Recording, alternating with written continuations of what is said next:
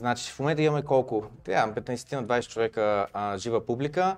А, и в момента в YouTube, само секунд, просто проверявам дали всичко технически е окей. Да, 60 човека ще се появи да гледат. Добре. Започваме с разговора. А, преди малко коментирахме какви теми ще коментираме, mm-hmm. каква е основната тема на, на разговора. И това, което казах е, че да, ние в а, криптореволюция като наименование на общност, това, което ни интересува е макроекономика, биткоин, а, но не, и, и, и локална економика, но не само. А, реално а, това, което ни обединява нас е а, омразата. Ние сме такива хора, които много мразим. Обаче знаете ли какво мразим? Мразим корупцията, мразим грабеж. Грабеж е правилната дума, тъй като корупцията е вид грабеж, но много други а, грабежи, а, такова ето тук е мени очила сега, хоп, взех ги, това е грабеж. Нали? Демонстрирам какво е грабеж. И това е видим грабеж, защото, нали, който на момента се вижда, няма как да се изтърве и така нататък. Да. Но, но, а, корупцията е един малко или много скрит грабеж, защото хората не виждат как някой заграбва нещо, нали? където хората са платили данъци, а, обаче после те не отиват по предназначение, ами отиват а, я в някоя офшорка, я за нова скъпа кола, я за някои имоти и така нататък. И трети вид грабеж, който много ни интересува нас е грабежа на инфлацията, тъй като ние сме на такова мнение. Разбирам, че не всеки е на такова мнение, че инфлацията не е тя е хубава за економиката, тя е нужна, как иначе стимулираш хората да харчат, те няма да харчат, то няма да завърти економиката, всички ще фалираме, всички ще умрем и така нататък. Значи всички ще умрем е сигурно. Е, е така, да. а, колкото до инфлацията, тя е продукт на текущата финансова система, която е дълбоко а, порочна, прогнила и всъщност тя е грабежа. Инфлацията е само външната проява на една тотално прогнила и корумпирана финансова система. Много интересно. Ще трябва да забавим в тази тема за, за това как е прогнила а, финансовата система, в която се намираме в момента. Но а, просто да... А, да... Ама той, това разговор ще от, откара цяла нощ тогава. Еми... Трябва да почнем от това, що е пари. Хо! значи започваме. От що е то пари? Добре, страхотно начало на разговора. Нека да ми ни представя тема, защото е много важна и повечето хора а, на улицата, ако отидем питаме 100 човека, що е то пари, най-вероятно всеки ще отговори, Нали, няма да има човек, който да каже ми не знам. Обаче се оказва, че от тия 100 човека най-вероятно ще получим поне 50 различни а, отговора. Mm-hmm. Добре, те що е то пари? Какъв е вашия отговор? А, само секунда да извада нещо, та да ми е по-лесно после като почнем да говорим. Това си го нося от 10 години. Е комплект и ще коментираме по него. Така, а, почвайки от как са възникнали парите? А, а, тя, тя е една малко дълга лекция, ще се опитам много м- набързо да я претупам, но а, хората, за, започвайки да живеят уседнал живот, в един момент имат нужда да разменят стоки и услуги. Добре. Един произвежда жито, друг произвежда цървули, някакси то, който произвежда жито, за да е ефективен, трябва да произвежда предимно и само жито, а то, който прави цървули, когато се специализира, той е по-ефективен и произвежда. Нали, примерно, ако ние трябва да сега да си направим цървули, ще похарчим цял ден и не е сигурно колко добре ще се справи. В един момент специализацията на труда изисква размяна на стоки и услуги. В началото твърди се, може да се спори по въпроса, че а, хората са започнали да разменят стоки и услуги чрез бартер. После в един момент са установили, че дадени стоки са желани от всички и така възникват така наречените стокови пари. Тоест, когато имаш жито, знаеш, че срещу един килограм една крина жито това е някаква стара българска мерка, можеш да получиш определена друга стока. Но а, стоковите пари са неудобни. Защото първо трябва да намериш това, който ти е а, иска точно тая стока, която ти държиш, а пък ти да искаш стоката, която той има. В един момент лека по лека човешкото общество се развива, открива металите, почват металите да играят ролята на пари като универсално разменно Защо? средство. защото а, не се развалят, примерно, както житото. А, и накратко стигаме до това, което Аристотел казва, какви са функциите на парите. А те са три. Измерител на стоиността, средство за, за размяна и средство за, натрупва, за, средство за спестяване или натрупване на богатство. А от там, излизайки от функцията, тези три функции на парите, може да кажем нещо дали е пари или не е пари. Ох, а, аз май не съм съвсем готов точно цялата тая а, лекция да изкарам, но в един момент а, се стига до това, като най-удобно, най-удобен всеобщ измерител и средство за размяна, стига до златото. На втори ред е среброто. Защо? Защото златото е компактно, златото е делимо, взаимно заменяемо. Една, две златни монети еднакви, няма значение коя, ако те са еднакви като тегло и състав, те са взаимно заменяеми. А, трайност, това е много важно. трайност и рядкост. Само за мен това е много да. важно, което казахте. Mm-hmm. Много важно. Че две монети, ако са с еднакъв състав, mm-hmm и, и тегло. еднакво тегло, mm-hmm. но това какво означава? А няма ли значение печата отгоре, не, штампата не, и така? Не, Добре, не. това е много важно. Това е не, много важно. значение няма. Това е много важно, само за мен. Всъщност, а, а, златото става пари заради уникалните си качества. Първо е рядко, Добре. второ е делимо, трето е изключително трайно и неунищожимо на практика. то не е като желязото, което ръждясва.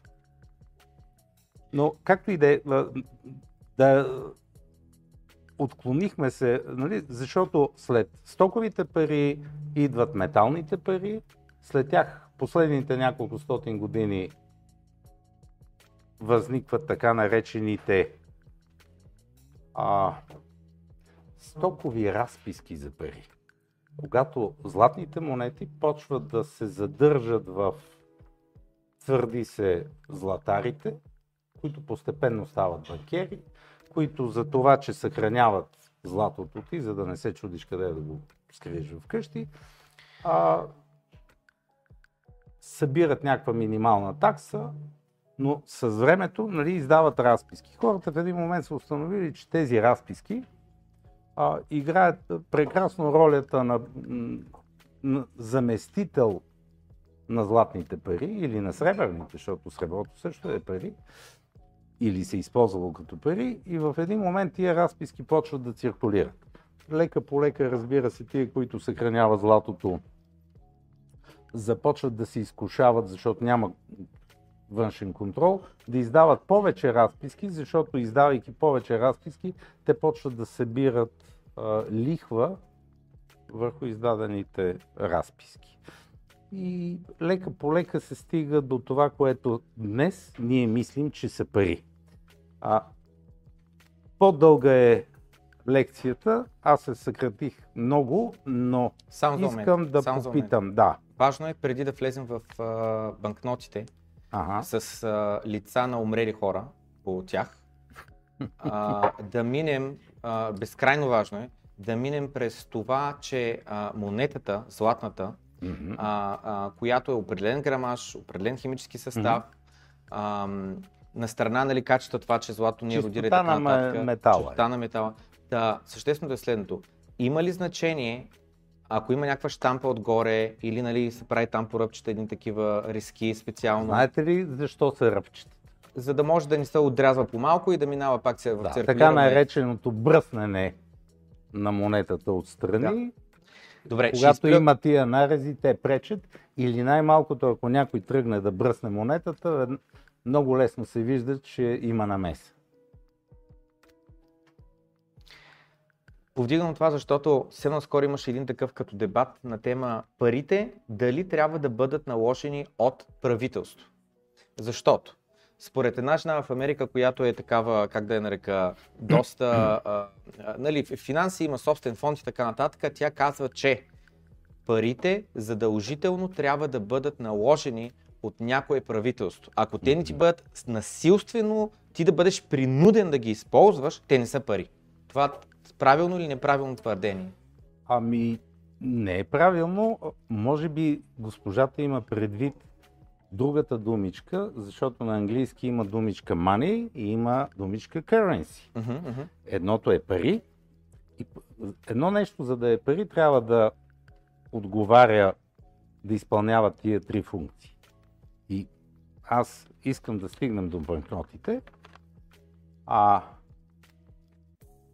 извинявайте, ама стар човек трябва очила. Да, молбата ми е да прочетеш Долу текста, текста дребничкия, който Значи, е написан. долу пише 10 лева и след което с по-малки букви банкнотата е обезпечена с злато и всички активи на банката. Чудесно. За подправка виновните се наказват по закона.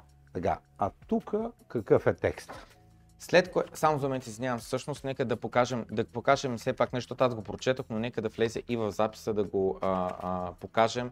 Ето така банкнотата. Ето тук е текста, който преди малко а, прочетах и да покажем много набързо и гърба. Така. И след което имаме нова банкнота, много набързо я показвам. Показвам и гърба.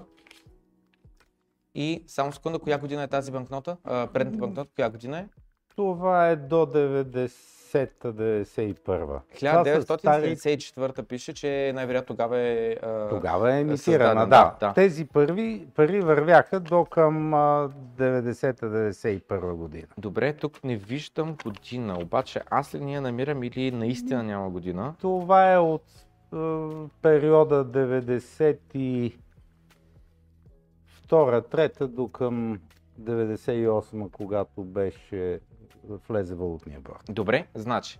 Това А, са хиперинфлационните пари, но текста Да, долу да, да, да, сега ще е- го прочета. то Сега е ще го прочета. Да, значи. Останалото не е важно. Пише, а, не, просто и като години исках да, да, да Мгм. си добием представа, нали, все пак Да. едно от кога е, нали, 100 години ли е дистанцията, 5 О, не, години не, или не, така не. нататък. Това са хиперинфлационните пари. Да, значи да има пише, година някъде. Ето, Там- тази е 92-а. добре, значи пише 20 лева и отдолу пише, нищо не пише, за подправка на виновните се наказват съгласно закона. Ето, ето. Това исках да видим. А разликата в двата текста. А, това беше, Да, това бяха обезпечени пари, а това са картийки или декретни пари. добре. Това е което госпожата казва, нали, там беше въпроса, ако не е наложено, не е пари. Добре. Всъщност, а, това е валута, която се налага с сила от правителството и те ти казват колко струва тя. Защо? Защото колкото повече правителството, респективно Централната му банка, печата тези хартийки, толкова те имат възможност, говорихме за инфлация, да налагат и да, да крадат покупателната ни способност чрез инфлацията, т.е. защото инфлацията е истинск, истински смисъл на думата инфлация е увеличаване на етия хартийки на валутата в обращение. Повишаването на цените хората бъркат. Едното, причината е увеличението на количеството хартийки, а проявлението на това е увеличаването на цените на стоки и услуги. Добре. Значи човекът, гражданин, не вижда а, с собствените си очи печатането на пари и не чувства това нещо, но това, което чувства е резултата от него, което Той е постигането всъщност- на... Да, той всъщност може и да не го почувства, защото а, над 90% от парите а, се създават а, не от Централната банка, не се печатат физически, а се а, създават от търговските банки, които а, отпускат кредити. Добре, момент. Тоест- Ще се върна на тази тема. Знам за търговски кредити, за ипотечни кредити и така нататък. Но момент. Все пак искам да приключим тази тема с налагането. В края на краища, трябва ли Чичо полицай да дойде с бухалката и да ме бие по главата, за да ми каже, ей, това са пари? Ами да, съвременната финансова система точно това прави. И не го прави с Чичо полицай, прави го по много по-перфиден начин, като те принуждава да работиш. От едната страна е моркова отпред, нали, обещават ти лъскави жилища, стоки, компютри, коли, каквото се сетиш. От другата страна е насилието, разбира се, ако решиш случайно да не използваш а, тези банкноти. Май минало преди няколко години в Штатите имаше страшен скандал, когато един човек започна да сече негови златни монети. Но, въпросът е, това пари ли са? О, о, по теглото. Теглото е точно една унция. Трой унция. Не, не, мисълта ми беше, че размера на монета мозъка веднага преценява горе-долу колко трябва да тежи и да. тежи, нали... Та... Пари ли си? Според дефиницията на Википедия са пари. За мен са пари. Очите на закона не съм сигурен. Така. А а това пари ли са? Защото това не, не е фалшива банкнота. Ма точно това, че ние но, казахме ключовата дума валута но, и пари. Така. Но държавата казва, че това са пари днеска, утре казва, че това вече не са пари. Mm. Самия факт, че аз имам от тия банкноти, това означава, че или аз, или някой тези покупателната способност, която седи за тия банкноти, е била ограбена от него. Да. Ето това е грабеж. Да. Ето за това тази а, финансова система е дълбоко порочна. Да. Защото някой може да пуска в обращение пари и колкото повече пари се пускат в обращение, толкова по- повече се граби труда на хората през покупателната способност. Защото това нещо през 1971 година до 15 август 1971 година е струвало 35 долара. Днес по борсова цена Говорим за метал, не говорим за самата монета, дали е ценна. С нумизматична стоеност, така нататък. Няма да. Говорим да. за метал. Мисля, че тази сутрин котировката беше 2032 долара.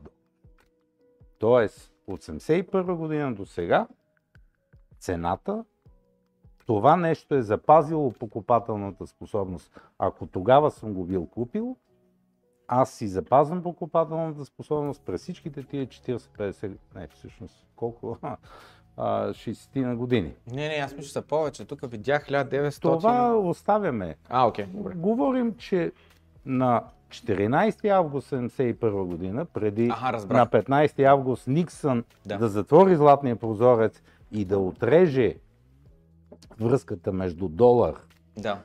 и злато, това е струвало 35 долара. Да, моля по-тихо във ъгъла. Извинявам се, извинявам се във ъгъла. Слезте долу просто. По този повод една от вашите гостенки каза тая вечер как се вари жива жаба или как се прави а, измамата. А, защото или как, може би тук му е мястото да кажем как долара стана световна резервна валута. Това става на конференцията 1944 година в Бретън Вудс, където се решава, че в новата финансова уредба на света ще звучи последния начин. Една трой унция злато, показахме, е равна на 35 долара. Всички валути на страните, участвали и подписали споразумението, се фиксира спрямо долар.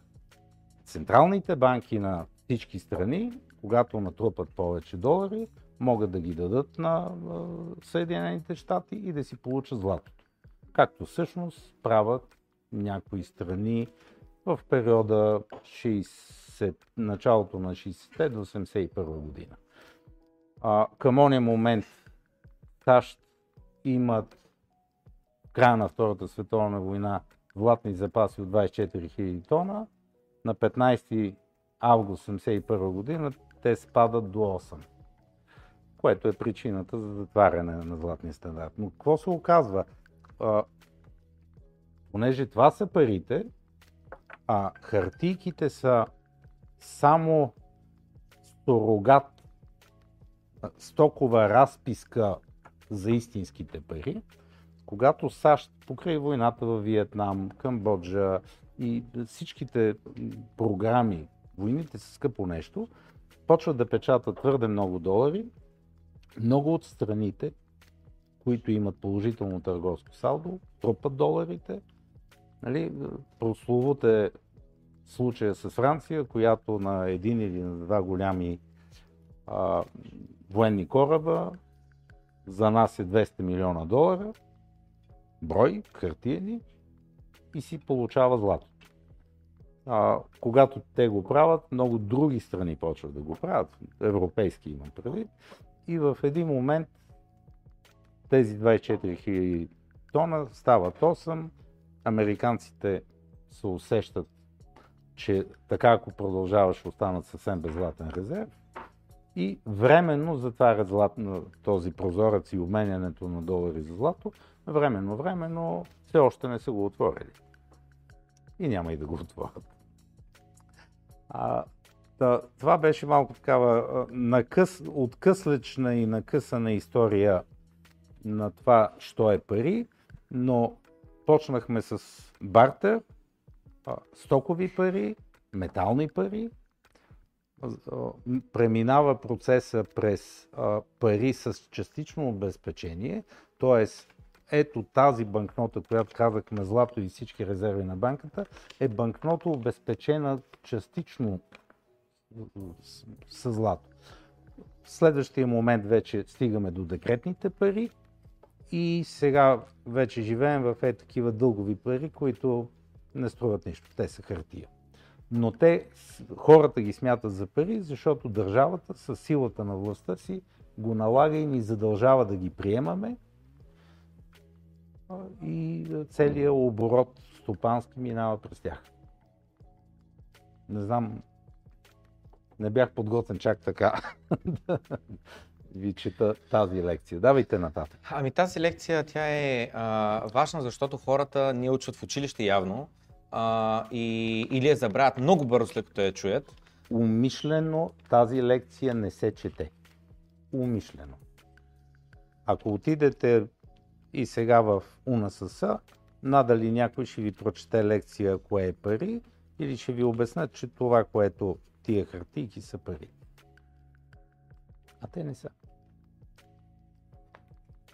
Има една прословута, понеже вие сте американски възпитаник, разбрах, прословута мисъл или реплика на JP Morgan, който казва 30-те години, само златото е пари, всичко останало е кредит.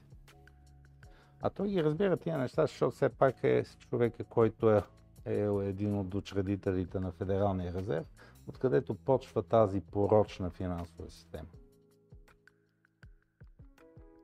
Записал съм си две неща по-рано, като не иска да ви прекъсвам. Едното е а, думата обезпечени и другото е родени в свят. За обезпечени а, съм си го записал, защото а, много хора казват, а, примерно за биткоин, т.е. какво е обезпечен.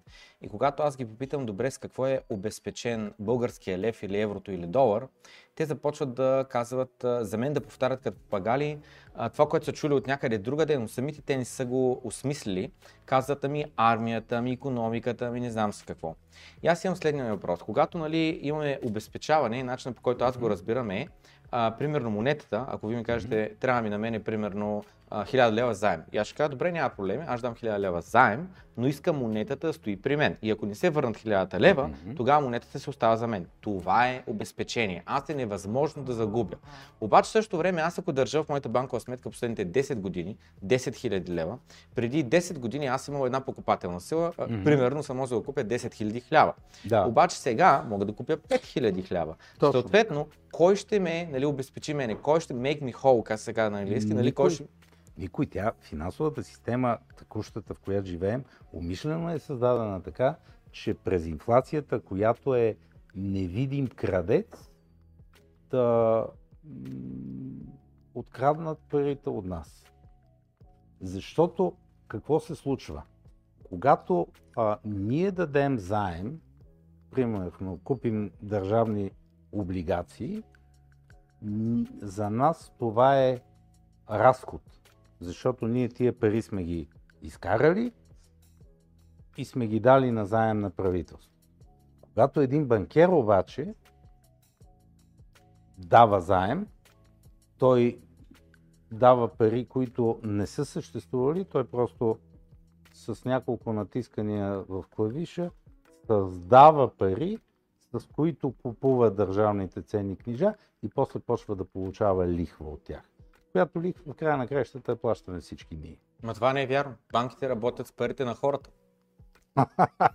да, това е другата а, хубава а, легенда, която се разправя на децата в економическите университети, че видите ли, банките а, а, акумулират пари от депозитантите и ги дават като кредит на кредитополучателите.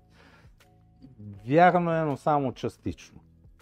До толкова, доколкото един депозит като дойде, банката на база а, паричен мултипликатор и там колко е минималните задължителни резерви, които трябва да държи в Централната банка, може да мултиплицира този депозит в кредити в пъти повече.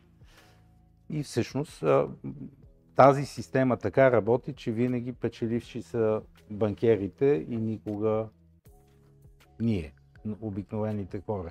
Другата категория печеливши са така наречените инвеститори и спекуланти. Но те, те носят риска да не познаят какво се случва. Добре, и на тема вторият, второто нещо, което съм се написал, родени в този свят. Значи, преди колко години, само за преди колко години в Америка все още се а, а, гледало на тъмнокожите, а, ма наистина по друг начин. И имам предвид, излезе на силно скоро, сега последните две години, един филм Синята книжка, където се разказва за а, ресторанти и а, хотели, в които тъмнокожите са приветствани, но навсякъде другаде не са. И съответно, ако пътуваш из Америка, имаш една синята книжка, където да знаеш къде можеш да отидеш, защото си тъмнокож, къде не можеш. И това е, има хора, които са родени в него свят. Да, и те са смятали, че... Системата се казва апартейт. И, и те смятат, че това нали, е нормално и живеят цял живот така, докато не се променят нещата. Mm-hmm. А, не знам до коя година в Америка жените нямат право да гласуват, mm-hmm. а, не са в работническата сфера, в смисъл не ходят на работа и така нататък. И това е света, в който са родени, докато не дойде момента, в който той не се промени. Но човек има една такава а, навик, едно такова а, психическо състояние, направо би го нарекал, където той си мисли, защото аз съм роден в такъв свят, то това е нормално, то по-умни хора от преди мене са го създали, измислили и не случайно са стигнали до тук и ще продължа бъде така вовеки. До сега знам, че сме променяли нещата и сме ги подобрявали, но от тук нататък то вече просто няма място за подобрение, просто така е перфектно и съответно е много трудно, особено за нещо толкова фундаментално и толкова внедрено във всекидневието ни от рода на хартията, парите, mm-hmm. а, човек да си помисли, дори мозъка му да допусне идеята, че не, не, не, това не е окей, okay, това не е щупено, това е също като да кажеш, защото този е тъмнокош, той няма право да работи, той няма право на глас, той не трябва да. А, а, той, той за нищо не става, само за къртовски труд по мините може да работи, но mm-hmm. той няма никакъв умствен капацитет и нищо друго не би могло да стане от него. Та, за свят, в който сме родени, на тая, на тая тематика, според вас, има ли шанс реално а, тази а, сложена ни измама от предните поколения а, почнала преди хикс години, продължена през а, а, десетилетията, има ли шанс да бъде прекършена, да бъде променена? Ма тя се руши пред очите ни, но само една стъпка назад казахте с какво е обезпечен биткоина. С две неща. С енергията, която е необходима за изкопаването му, нали, така е термина на български, и с матем, математическите, с цялата математика и криптография, която е нужна за съществуването му. Между другото, миналата или по-миналата седмица присъствах на лекция на един Джон Санай, май се казваше, футуролог. Брилянтно представяне, обаче в съдържанието направи, според мен, нещо, което аз поне не съм съгласен. А, изхождайки от това, че а, интернет и новите технологии направиха музиката, филмите, книгите на практика безплатни. Нали, с няколко клавиша може да получим всяка една книга, филм или музика. А, ако искаме, плащаме, ако някои са с по-ниска, как да кажа, правна, правно съзнание, ходят по разни торенти и пиратски сайтове. Но а, нещо има проблем. Колегата с... виждам, че се опита да оправи микрофона. Да, най-вероятно може ли само да го изкараме? Да. За да сме сигурни, че микрофончето не е някъде а, притискано, не бива, добре. И второ, съвсем леко да дръпнем микрофона напред към устата. Я да тествам. Я кажете нещо в микрофона сега. Проба, Обаче, проба. леко го дръбнете така Добре пред е? вас. Лек, леко го дърбнете така нарочно пред вас, го издърбнете Добре. колкото може да. И, и кажете нещо в него, в а, самото Той микрофон. току-що каза, че е добре. А, така ли? Добре, супер. Така, та, а, екстраполирайки тези тенденции, той изведнъж каза, че направи следните а, прогнози, че в следващите години ще станем свидетели на това енергията да стане безплатна, компютърната може да стане безплатна и още нещо каза. А, и в един момент аз се стреснах и зададах въпроса, този чува ли се какво приказа. И станах и го попитах накрая след лекцията. Господине, ако енергията е безплатна и компютърната мощ е безплатна, излиза, че биткоин ще стане безплатен. Той се стресна, смути се, но там нещо а, се засука да, разбира се, пред публика от няколко стотин души нямаше как да се води спор. А, та, това е а, обезпечението на биткоин. А качествата му, аз мисля, че вие ги знаете много по-добре, но едно от най-важните качества е, че нямате нужда от разрешение да го похарчите.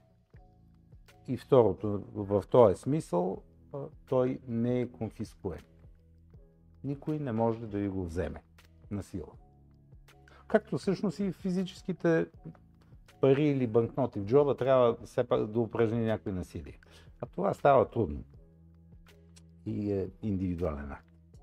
Добре, аз малко се отклоних от въпроса. Ами не, не, то не е отклонение, а, по-скоро говорихме за това за а, родени в един свят, има ли шанс за промяна, говорихме за съответно Да, в зад момента биткоин. света пред нас се променя. А, това, което се случва,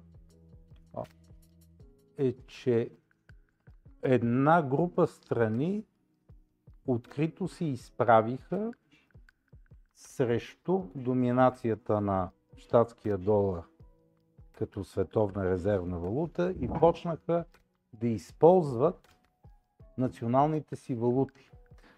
А, преди да направим това, тази среща, някакви предварителни от вашите зрители имаше въпроси. Та там имаше въпрос БРИКС дали ще успеят да омалуважат и да а, премахнат ролята на долара. Всъщност най-големия враг на долара не са страните от БРИКС и не са ам, всички страни, които не са САЩ. А, най-големия враг е- са самите САЩ и а, американската администрация.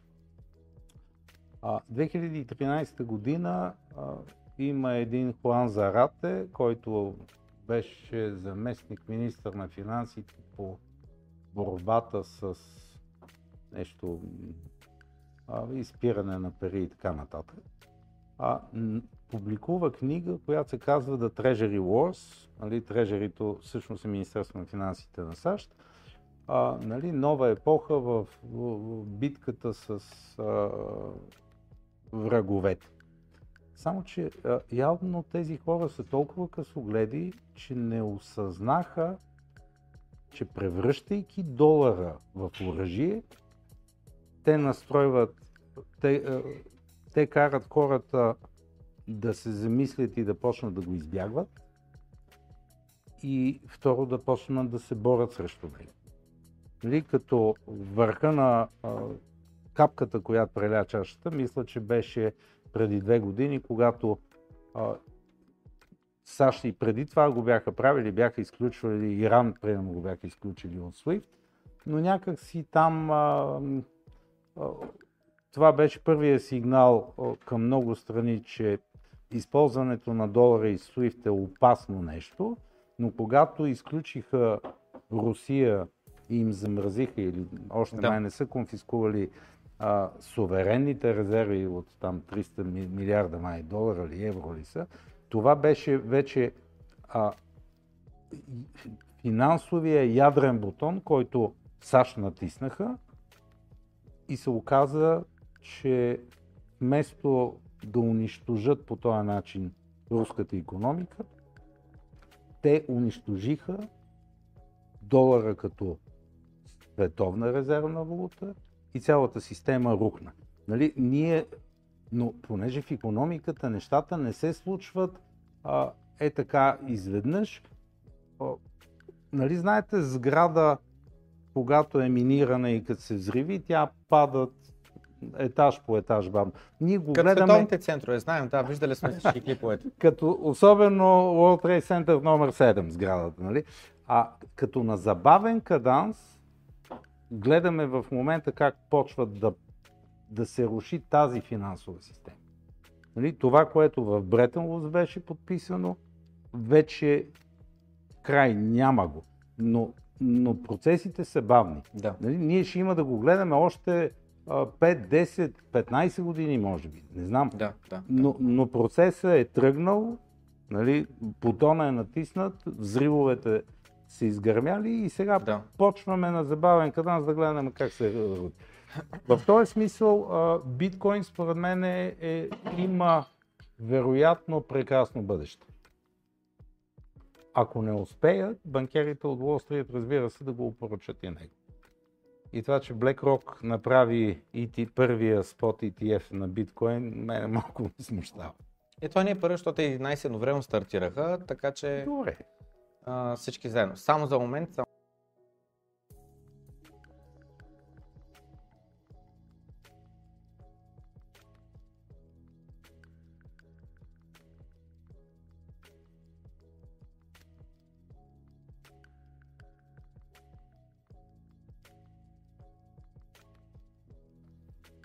Да. А... BlackRock ETF. Mm-hmm. По какъв начин би могъл BlackRock да повлияе на биткоин чрез ETF? По същия начин, по който манипулира цената на златото през ETF-ите на борста. Как го манипулира? С, с всичките деривати. Нали? В, първо, аз не съм сигурен този ETF да. да в момента в който о, имаш посредник между тебе и твоя биткоин, вече рискуваш да не знаеш има ли биткоин и дали ще си го получиш. Точно така, да. По същия начин, по който а, истинските златни пари изведнъж се превърнаха в нищо незначещи хартии. Mm-hmm. Защото американският долар стана световна, валутна, световна резервна валута единствено заради това, че беше обезпечен с злато. Нали, имаме злато, долар, други валути. Добре. И хората отъждествяваха долара с златото. Процесът няма да е за два дена. Нали, но постепенно BlackRock ще научи хората, че няма нужда да държат самия биткоин, достатъчно е да държат ETF-а. И Добре. лека по лека тук биткоина няма да го има, но ще има котировки а, и пари, които са инвестирани в хартията, в ETF-а, а не в самото самия биткоин. Значи, разбирам, а, разбирам, А, тази жаба се вари бавно. разбирам откъде идва опасението, разбирам и с бавното варение на жабата, но моето мнение е, че има огромна разлика между притискането на цената на златото, използвайки деривативи, и ETF и възможността това нещо да се случи с биткоин. Разликата е следната. Self custody при, бит, а, при злато е по-трудно, значително по-трудно, Така колкото е. при биткоин. Така е. И съответно, а, това, което казваме, че според мен а, пазарът, деривативният пазар на биткоин а, няма логика да стане по-голям от а, на реалния биткоин, защото реалният биткоин просто не е чак толкова много трудно да се го държа. Аз мен при себе си. Съгласен и другото е, и другото е, че биткоин е за нормалния човек много по-полезен, отколкото златото. Веднага да кажа за всичките златари, златото с него можеш да справиш зъби, защото това съм чул. Обици може да направя бижута и така нататък.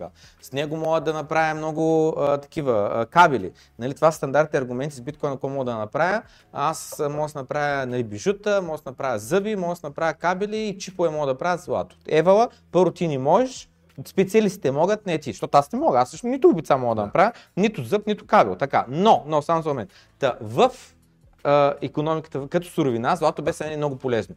Обаче, биткоин е по-полезен за regular Joe, за най-нормалния а, човечец, защото той наистина дава възможността да го използваме като пари днес сега. Докато златото, реалността е, че да, биткоин не се приема навсякъде, но има около 30-40 бизнеса в София конкретно, които приемат биткоин, докато аз лично не знам нито един бизнес, освен а, а, тези, които изкупуват и продават злато и заложни къщи и тем подобни, където реално да можеш да купиш нещо с злато. Няма нито един а, магазин, където може да си купя храна или питиета, или пък нощувка, или така нататък. И проблема е, че не мога, много трудно мога да отцепя, нали видяхме една монетка е 2000 долара, а 3500 лева. Много мал, трудно мога да отцепя няколко грама злато. съм.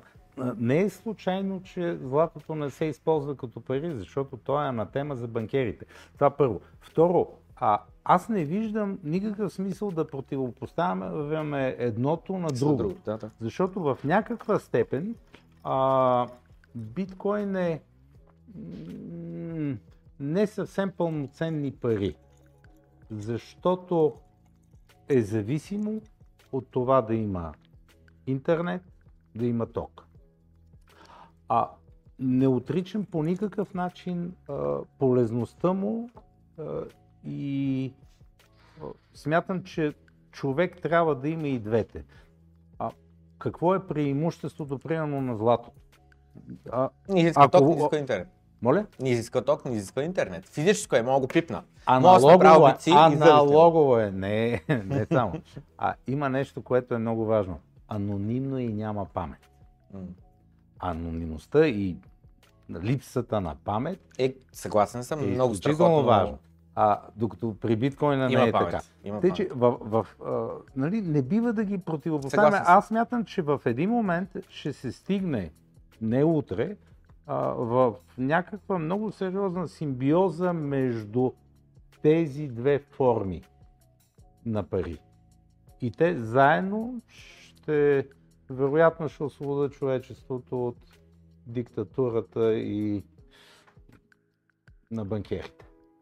Здравейте, добър вечер. Виждам тук двама от най-редовните клиенти. Дошли са отново за на живо да гледат подкаст. Ами, диктатурата на сегашната финансова система. Това е интересен, интересно изречение, защото наистина реалността е, че повечето хора а, не осъзнават, че такова нещо въобще съществува. И целта на нашата общност не е да заребяваме хората да купуват биткоини или ние да им продаваме биткоини или нещо такова. Разбира Целта е просто да си отворят очите, че реално има проблем, до голяма степен невидим за нас, на въпроса защо е невидим, просто защото той целенасочено се прекрива от Да. а, хората, а, не, не, не, не биват образовани на тази тема и а, тъй като и особено в България го има и това его на аз да бъда образован, аз съм голям, аз вече се образовах, аз вече съм образован така нататък и съответно много трудно е хората въобще да, да прогледат, че това нещо а, как да кажа, имат едни невидими вириги около а, техния врат, който те просто а, те чувстват, защото плюят.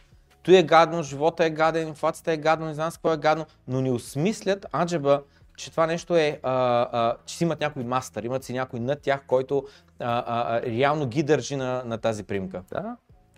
А, на времето робите са ги държали в а, железни вериги, сега веригите са заменени с дълг.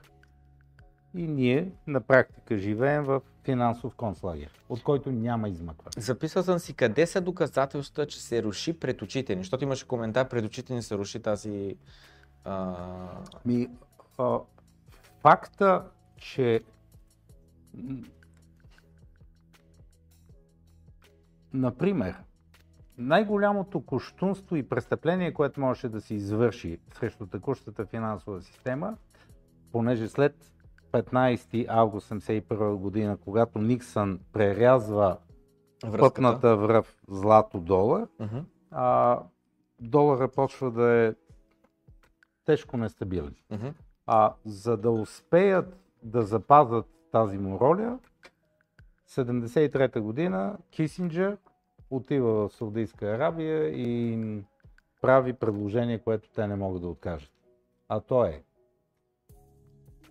цялата мощ на американската армия е зад семейство Ал Сауд и те ще, бъдат, ще управляват Саудитска Арабия, докато те изпълнят едно, две малки условия.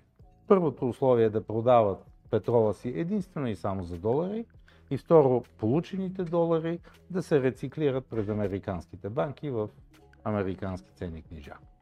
Това е. По този начин се роди така наречения петродолар. Само, че петродолара умира пред очите ни, защото вече а, петрола в много страни, много страни го продават за други валути. А, питате, Кадафи, за какво мислите, че беше убит? За това, че се опита да въведе златен амери... африкански динар. Садам, защо го унищожих? Защото се опита да продава петрола в евро и в други валути. Нали, най-смъртният грях, който можеш да извършиш спрямо САЩ, е да почнеш да продаваш петрола си в друга валута, освен щатски долари. И кой беше казал, а, че нещастието на тези близкоисточните страни е, че държавите са им разположени върху американския петрол. Та, та ето, а, Саудитска Арабия почна да продава петрол за юани, а, за там а, мисля, че ковейтски динари и какво ли още не. Това, ако го бяхте казали на някой преди 5 години, щеше да ви се смее. А днеска вече е факт. Тъй, че системата се руши. А, а, и на, а, страните и БРИКС всъщност е едно антиколониално движение срещу доминацията на САЩ и а, до някъде на Западна Европа, макар че Западна Европа също е в нашата ситуация. Колония. споделям а, екрана в момента в стрима. А, не можах да намеря коректното меме, което търсих, но на това ми напомни, нали, случайна държава, о, намерихме малко а, петрол под земята и Америка, нали, веднага тръгва към тях и така нататък. И мемето е, нали, че когато някоя държава намери малко а, петрол, на момента, а, нали, Америка каза, имате нужда от свобода, имате нужда да, от демокрация. Да, да, Сега да, на момента да, идваме и при вас. от свободни избори. И от свободни избори, да, точно така. И, и НПО-тата, които да ги организират. Добре. А, нека да... Добре, до момента това, което а, през моя поглед коментирахме, беше, че парите работят по начина, по който работят днес. Не защото са работили а, от историята така, ами защото хората са ги направили така да работят преди години, обаче има шанс да се окаже, че много интелигентни и много влиятелни хора са направили този избор и е бил до голяма степен в, за тяхна изгода, а не за каквото е най-доброто за народа. Още със създаването на първата централна банка, Банка в Ингланд 1600, коя беше 32-3 година, едни много прозорливи хора се усещат и почват да развиват този модел и вече 400 години живеем в него и сме стигнали до перфектното му летал, вече лет, състояние преди леталния изход, че въздуха едва, нали, създадени от въздуха кредити се считат за пари. Добре. А, забелязвам, между другото, сега отворих YouTube да проверя. 170 човека а, гледат на живо. Натиснете лайка, моля, да стигнем до повече хора. Продължаваме с темата. Та, обобщението ми през моята глава, това, което аз чувам е следното, че имаме свят, родени сме в него, света постоянно се променя, има шанс да го променим. А, златото е пари, всичко останало е кредит. Биткоин е обезпечен от а, енергията, която е нужна, за да се произведе този биткоин. А, аз лично... И от математически алгоритъм. Точно така. Аз харесвам да, аз харесвам да казвам за биткоин, че той е едно от малкото неща, които е а, а, базиран на два вида закони, на които човека все още не е намерил начин и да, да, да щупи, да, да, да не спазва. Защото, примерно, законите по пътищата, за движение по пътищата, mm-hmm. казва, че над 130 км не можеш да караш, обаче аз карам понякога над 130 по магистралата mm-hmm. и съответно нарушавам закон. Но законите на математиката, без значение кой си, колко си влиятелен, колко пари имаш, президента си или не, 2 плюс 2 винаги е равно на 4. Скочиш ли от стотния етаж, винаги ще умреш. Зависи, като... има един народ, дето казва ние купуваме или продаваме. И тогава, нали, зависи. и тогава казва. Да. Та, Какъв е резултат? Та, та, та биткоин нали, базиран на математика и базиран на а, връзката между дигиталния свят и физическия, а, а, с други думи а, физиката, а, дава възможността нали, да имаме нещо, което не може, а, поне към момента, човека не е намерил начин да го щупи. Ако имаше начин, нали, утре ще да бъдат скопани всички останали биткоини. Природните и... закони не могат да бъдат отменени. И така нататък. Добре. А, по-рано, преди да започнем, говорих малко на тема CBDC-та, тъй като говорим за еволюция на парите, а, има като че ли в момента две, два разклона. Едните, едната група, а, буквално никакви иниции. Ако замислям къде е започнал биткоин от Сатошна Камото, от някаква криптографска мейлинг листа, от някакви нърдове, дете са писали там в bitcoin.org, 2010-2011 година, нали, кой се е интересува, занимава от биткоин, кой е имал биткоин Core Node вкъщи, кой е купал биткоин. Аз имах малци на хора ще да допълня. И три дена компютъра ми е, прегряваше и, и го махнах. Една класическа история. И се сети години след това, но... Та, та, та мисълта беше, че тръгва от, тръгва от напълно нормални хора, а, а, които, нали, как да кажа, са без влияние, без власт, така нататък. И другия обаче бранч на еволюцията на парите е така наречените CBDC-та. И подготвихме един а, клип, през който може би сега да минем на, на, на Августин. Сега ще го опусна, който, само да ни припомните, кой е този господин Августин Карстенс? Августин Карстенс е генерален директор на Международната банка за разплащания. Това е Централната банка на централните банки в света. Намира се в Базел. След като го изгледат, аз ще се изкуша да прочета един цитат от книга на професор Кевин Куигли по този повод. Добре, значи сега пускаме, пускаме един клип, който аз ще го преведа междувременно, за да може а, хората, които не знаят английски язик, също да разберат какво а, казва този 170 кг господин. We tend to establish... Какво бе? Казвам факти, какво? Просто констатирам какво виждам, какво толкова.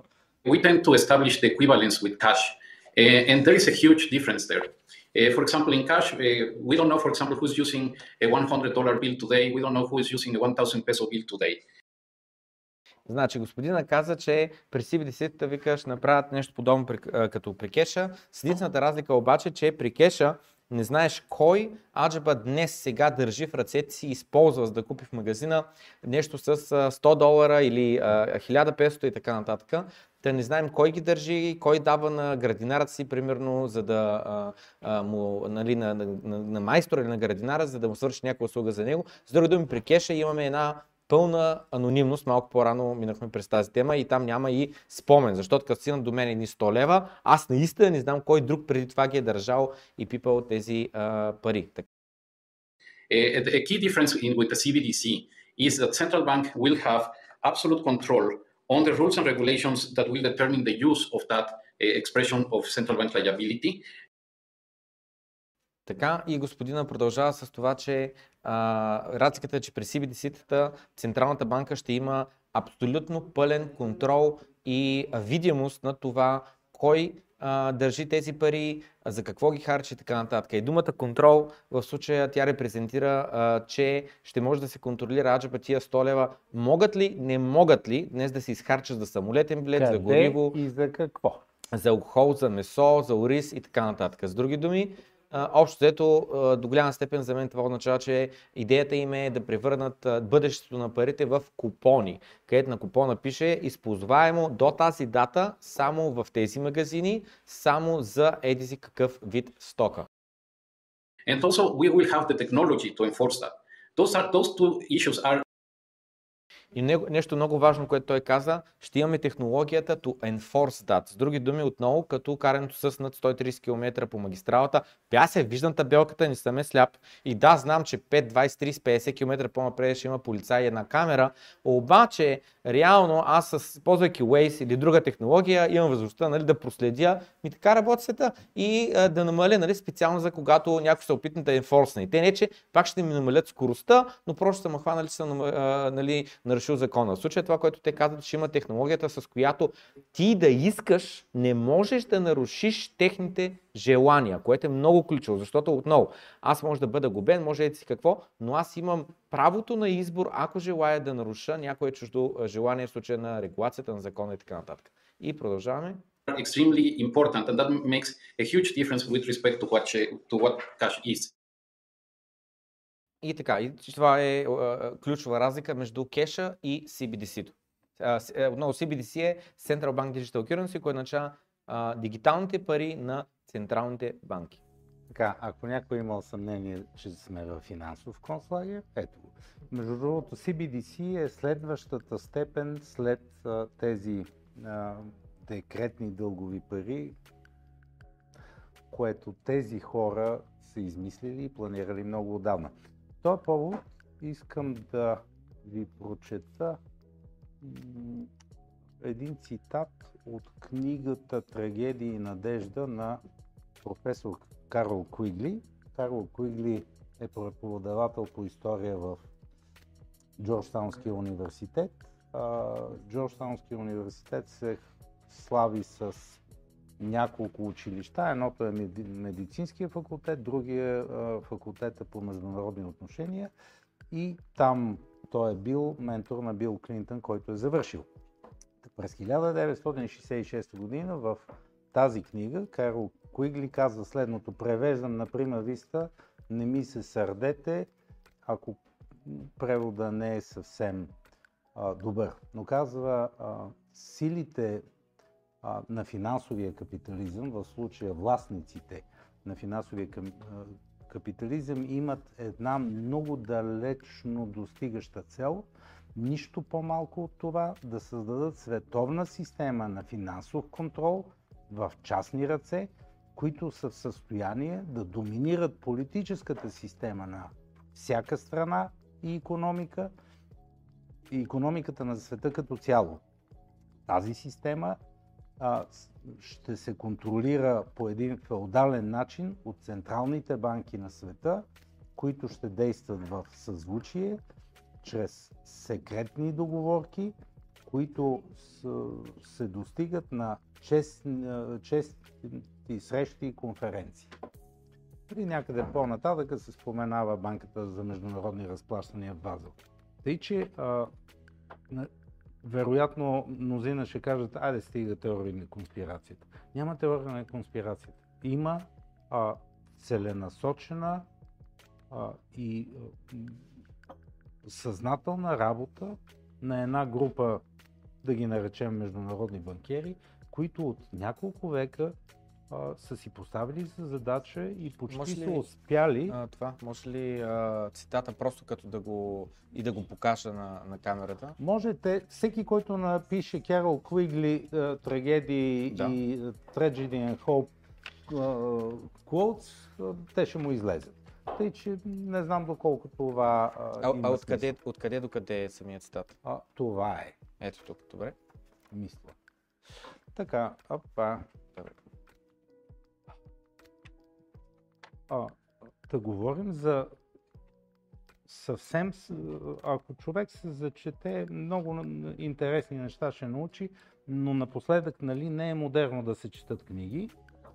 А, някак си всички гледат, а, вниманието им се задържа до около минута-две в TikTok или в някакви подобни платформи и съответно мисленето е повърхностно. Добре, защото спомена TikTok. А, TikTok болест ли е или... Не знам, не го ползвам, слава богу. не знам, но предполагам, че е болест. А, има нещо, той интернет е болест. Има а, една книга на Николас Кар, казва се Shallows. Не знам, плитчина. Shallows. Shallows, като плитчина. Пли... А, Shallows, окей. Плитко, плитчина, по всякакъв такъв начин би могло да се преведе. Тя от преди, може би, 10 на години вече, а, а, в което той а, има няколко книги и накратко книгата казва това. Интернет а, ни прави а,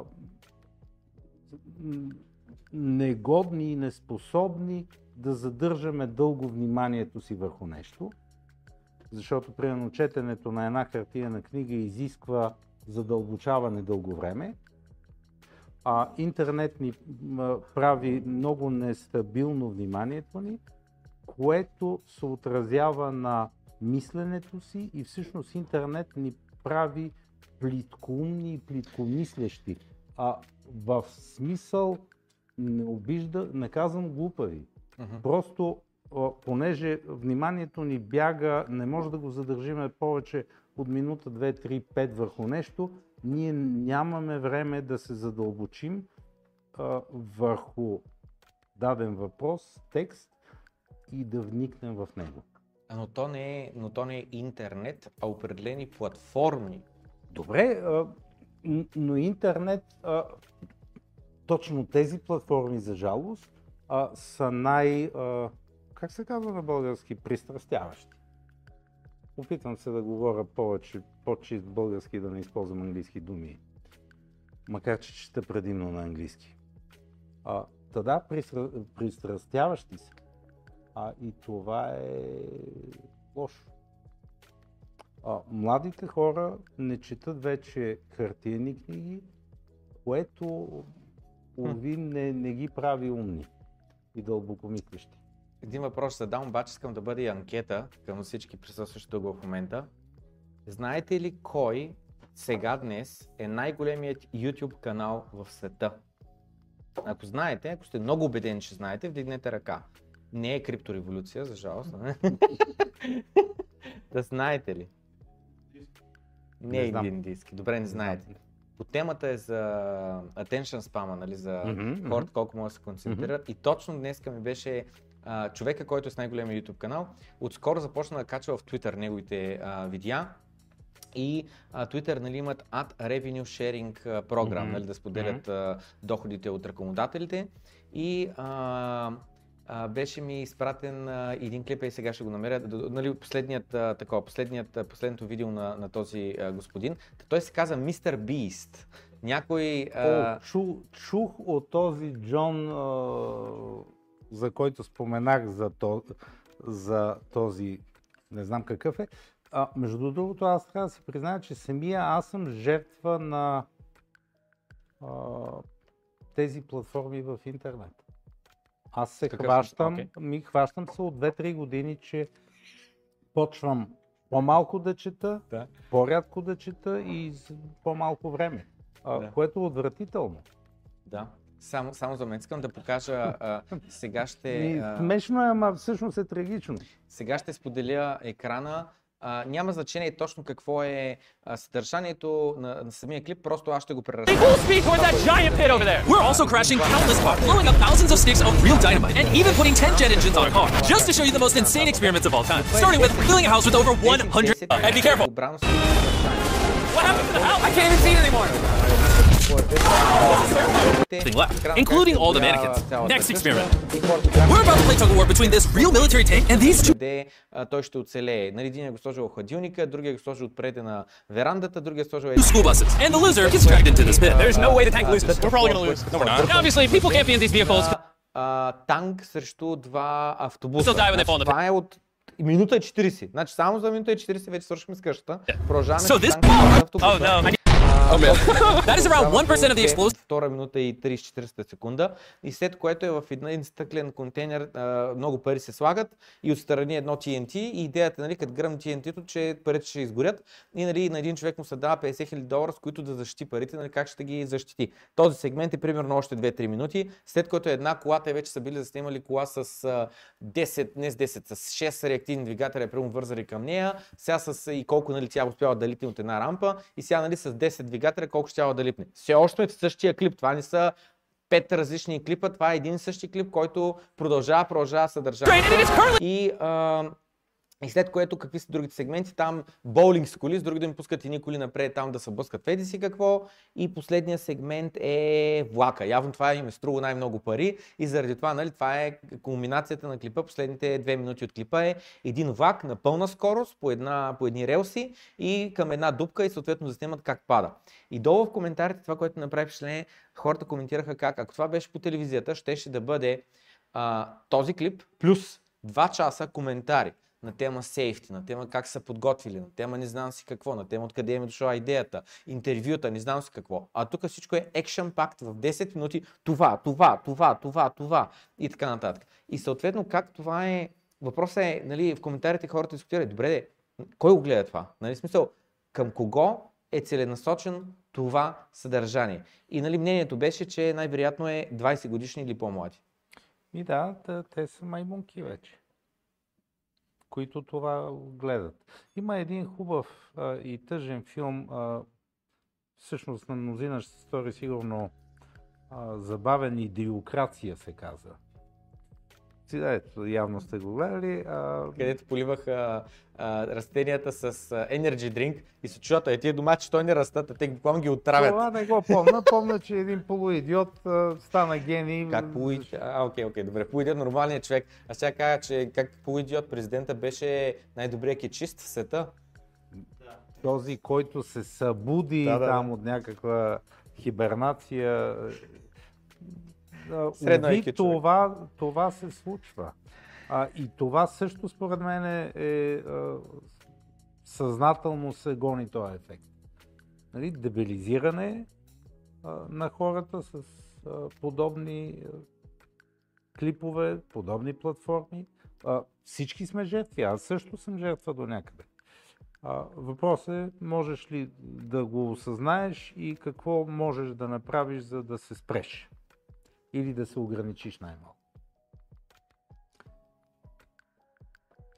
Ами аз лично, когато се хвана, че а, си губя времето в кавички, че а, започвам да се чувствам, да, да, да скровам, а, нали, буквално такова а, а, съдържание, което е хапка съдържание, случва ми се, но се хващам, буквално някаква самоосъзнателност. Просто се хващам, това се случва в момента и го спирам.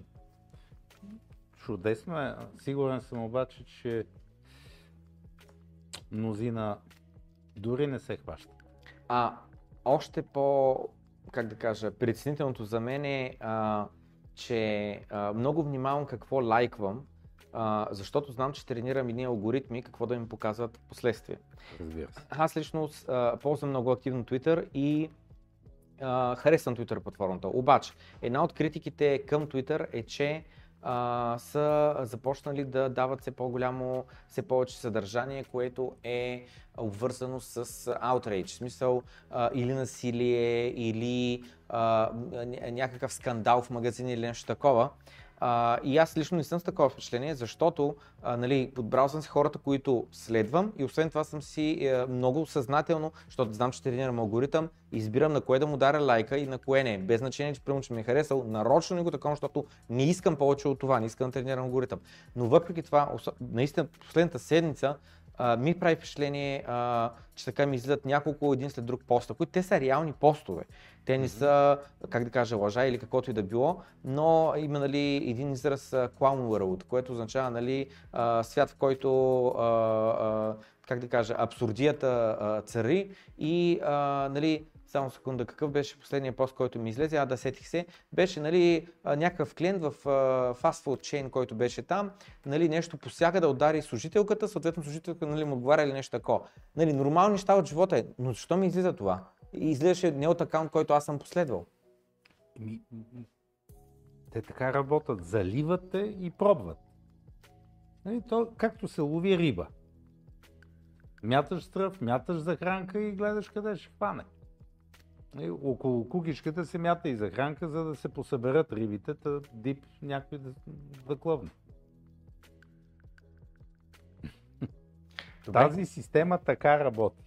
Добре. На, на нея не и трябват умни, образовани и мислещи хора. Имаме доста предварително зададени въпроси от хората в Дискорда. Искам да минем а, през колкото се може от тях. Някои от тях вече ги покрихме, но други не сме захващали изобщо тези теми. А, споделих част от тези въпроси преди да започнем. Mm-hmm. Първият въпрос, който е събрал най-много лайкове е възможно ли е чрез референдум хората сами да избират дали да плащат пенсионни осигуровки? Като, само да дам малко бекграунд за това нещо, аз лично а, просто знам как работи пенсионното осигуряване в България и реалността е, че аз в момента плащам пенсията на баща ми. А, преди няколко вечери а, господин Карбовски ни беше тук на гости и аз му казах, аз теб не те мисля, аз ще плащам пенсията. И той вика, мерси. Нали, кръгна шегата mm-hmm. Аз казвам, а след това кой ще плаща моите? той, прави се. Нали, смисъл, нали, с малко сарказа, с малко такова, но, нали? Сега, понеже аз съм вече действащ пенсионер, а, явно плащаш и моите. Разбира се, да. да. А, но навсякъде пенсионните системи а, работят по този начин. Пенсионната система навсякъде е cash in, cash out. А това, което ни обяснява за така наречените капиталови а, пенсионни системи, а, според мен е една голяма иллюзия, защото а, ако погледнеш, а, че тези пенсионни а, фондове шефовете им живеят много холно.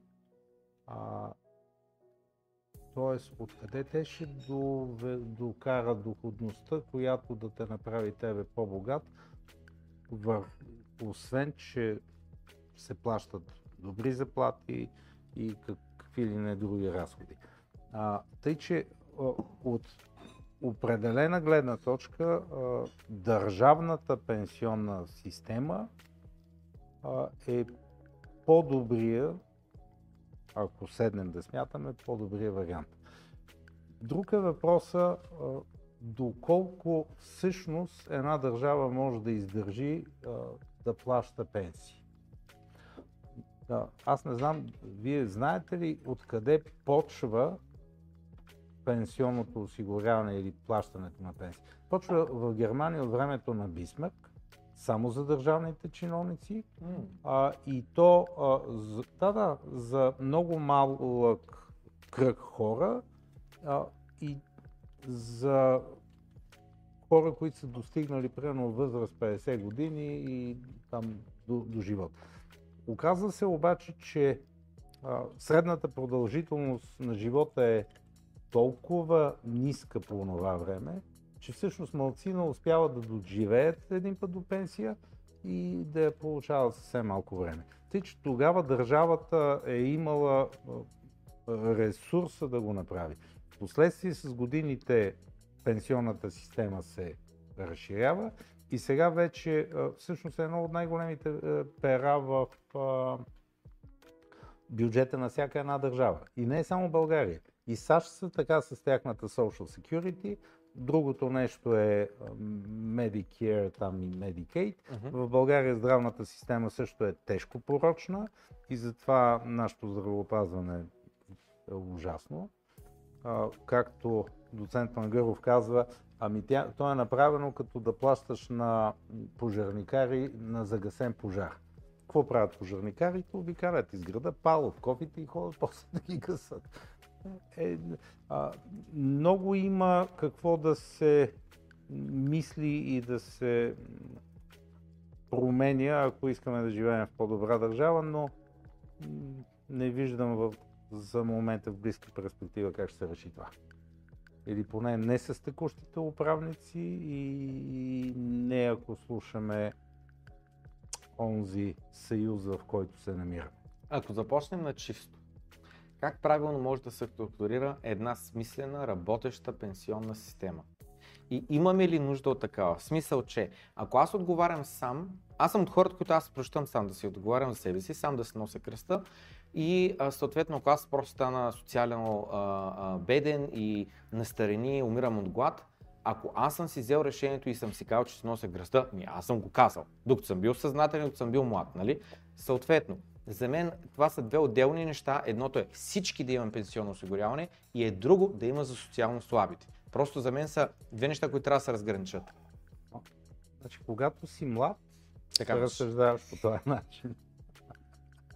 А, когато обаче станеш на определена възраст, изведнъж усещаш, че нямаше тая сила, нямаше тая работоспособност и на всичкото отгоре, а през целия си живот а, ти си плащал социални осигуровки и очакваш след като си плащал, давал си на обществото, ясно е, че тия пари са отивали за предходните пенсионери, ти очакваш тези след тебе а, да направят същото и за теб. А, за това ние подхванахме там а, един друг разговор, но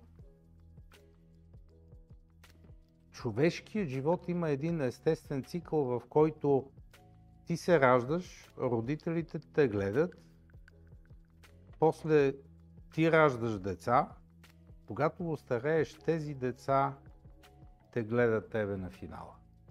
И така е било хилядолетия подред. Точно така. А сега изведнъж света се атомизира, вие се разбягахте из целия свят, младите казвам, а, и цялата социална структура се срути, вече няма, но това е един друг дълъг разговор. Да, не знам, а, нямам готов отговор на въпроса как да се направи. А, трябва да се мисли.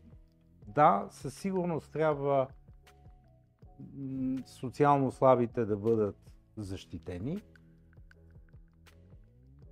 А оттам нататък а, отново това, което казваш, а, аз не искам да плащам, аз ще се погрижа за себе си.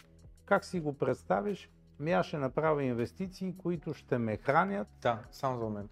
Точно на тая тема. когато остарея. Значи, ако нямахме... Да, да, ама не.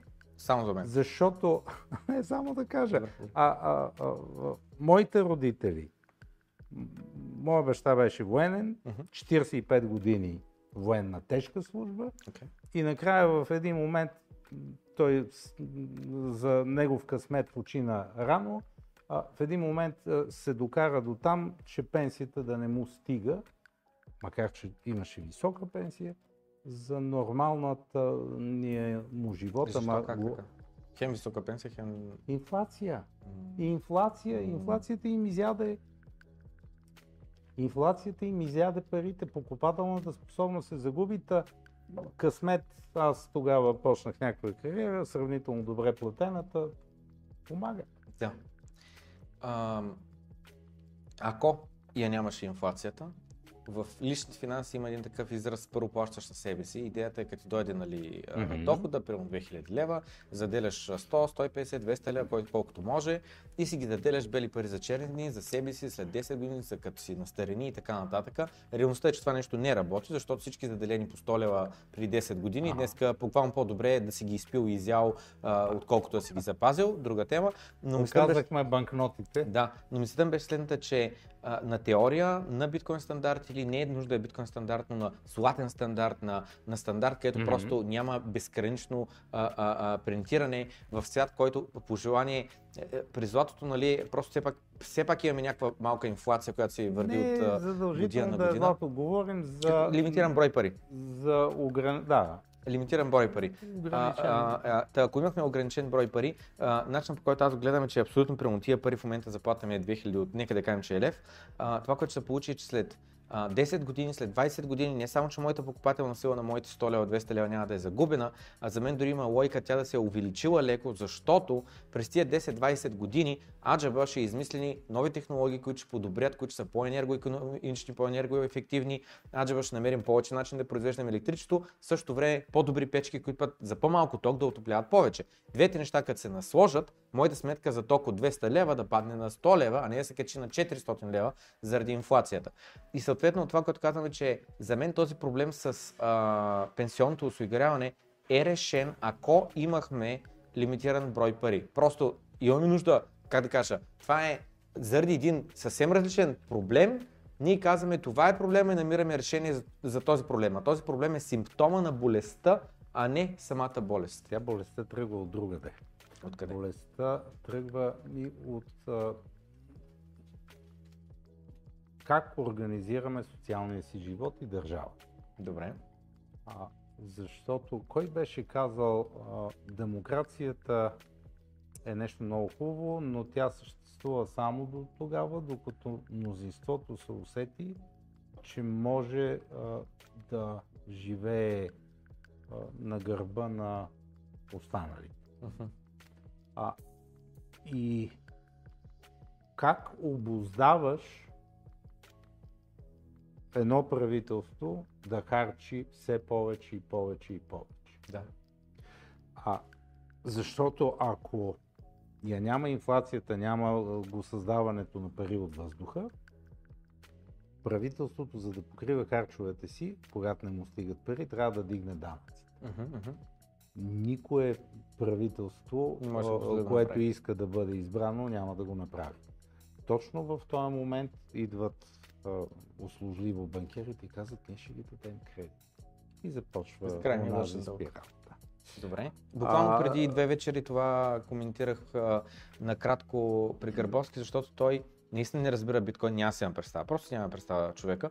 Но, И хубаво, но, не, но, му и казах, аз че не го е- разбирам. Не, не, не, не, не, защото той, а, а, мисля, беше, че му казах, нали, за мен слогана на биткоин е fix the money, fix the world, защото коментирах, аз начинът по който го гледаме, че ако нямаше го това принтиране, ако не можеше тези абсурдни външни дългове само да растат, а те могат само да растат и никога да не се връщат, точно защото се добавят пари в а, циркулация, иначе то накрая всички пари ще от външния дълг на, на държавите.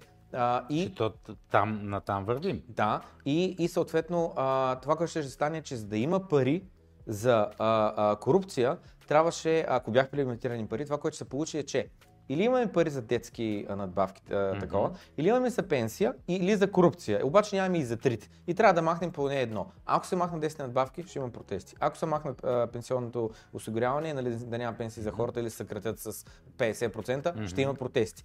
Обаче, ако са махнали за корупция, няма да има протести, но те никой няма да изберат това. Просто ще изберат допълнителен дълг, защото е възможно. Ако не беше възможно, ако беше бюджета наистина толкова ни е бюджета, няма как да финансираме повече, следно трябва да са много по-стрикни. И, и другото нещо е на тема... Всичко идва от финансовата система, от парите. И- и другото- Fix the money, fix the world.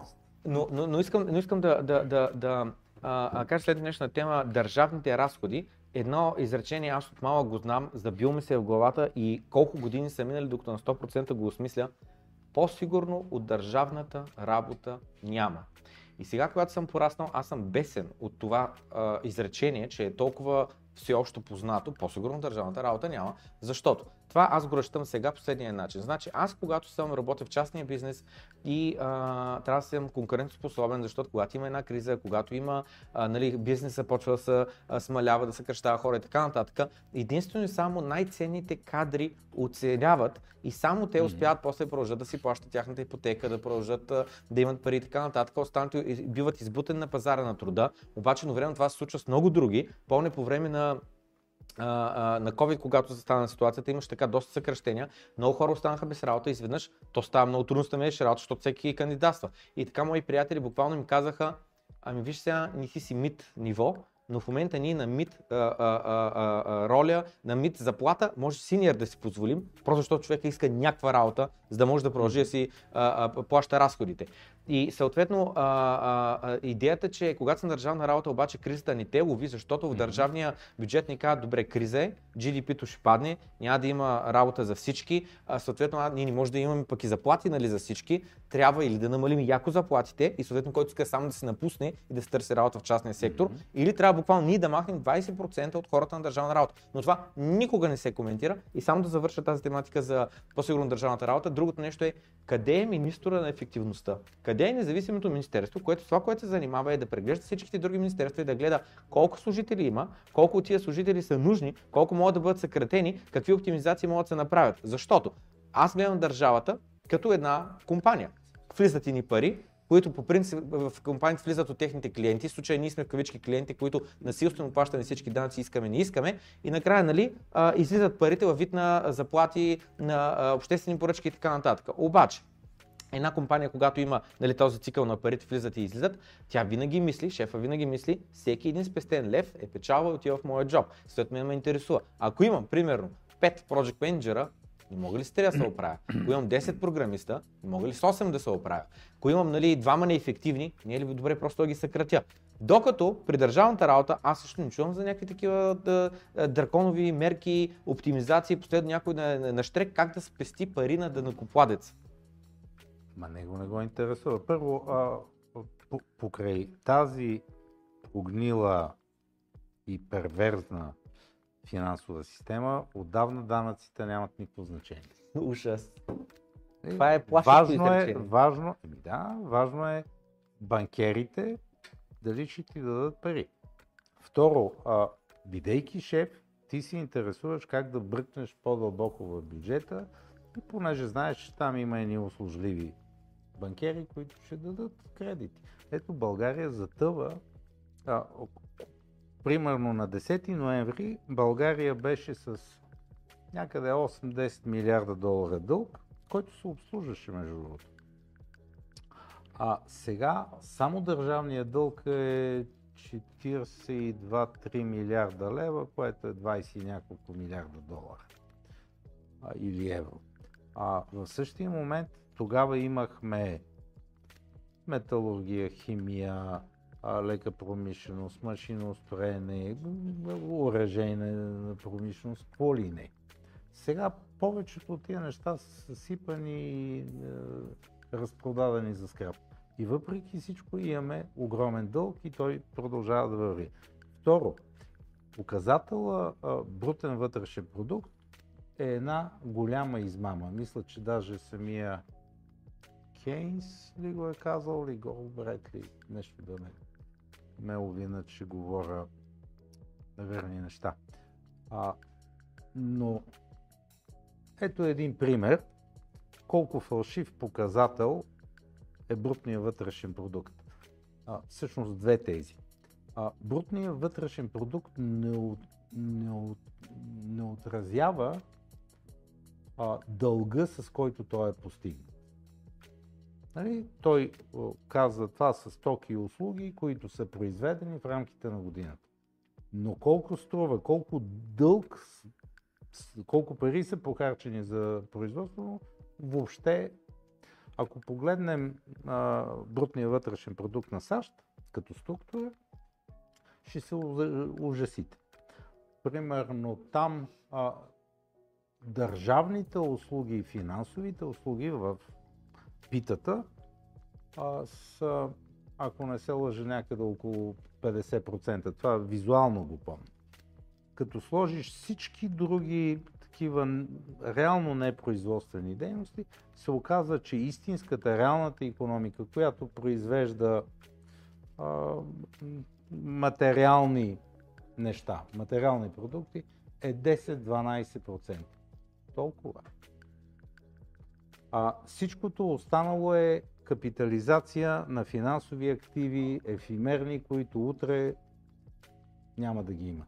Да не говорим, че този брутен вътрешен продукт се... Днеска май или вчера попаднах на някакво писание, а 2 долара и половина се харчат, за да се получи един Ето го, долар точно това ръст. Е, Точно това Така. отворих.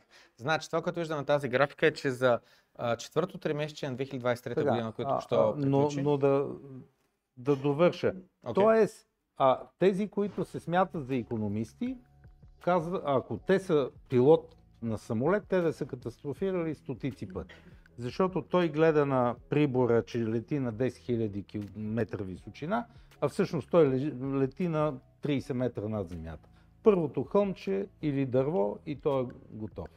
Но все още парите, а, тия измислени пари, с които боравим, позволяват това. Добре, момент, искам да ги дам данните и да кажа Да. какво означава това. Значи сега, Q4, последното 3 месечие на 2023 година, която, която току що приключи, увеличаването на GDP-то, на брутния вътрешен продукт, е с 330 милиарда долара. Мили, а, само с милиона ли са, милиарда ли са? Милиарди са, да. трябва да са. 330 милиарда долара. Добре. Което звучи много добре. Увеличихме GDP-то 330 милиарда долара. Ева, може всички да попляскаме. Браво на Америка. Така, обаче какви други релевантни данни? През същото три месече обаче, бюджетният дефицит на правителството се е увеличило с 500 милиарда. Правилно ли разбирам, че това означава, че те са изхарчили 500 милиарда повече, отколкото те са прибрали Мгм. във вид на доход от данъци. Добре. И след което а, имаме още една, а, а, в тази графика още една скала, която показва, че през а, същото 4 месече дългът като цяло на Америка се е увеличил с 830 милиарда долара. Да, един трилион. Това е близо 1 трилион за Да. едно три месече. Значи, три данни, всяка следваща по-голяма. БВП, дефицит и а, увеличаване на а, дълга. Така, какво означава, какво означава това? Ми, че всяка една експоненциална функция в един момент завършва с колапс. И той идва. Кога ще стане? Ей, Богу, не съм ванга, не знам. Но неминуемо, значи няма безкрайен растеж на край на планета. На всичкото отгоре, а, вие сте млади, но когато света беше разделен на два лагера, а, едно друго нещо, защо долара стана световна валута?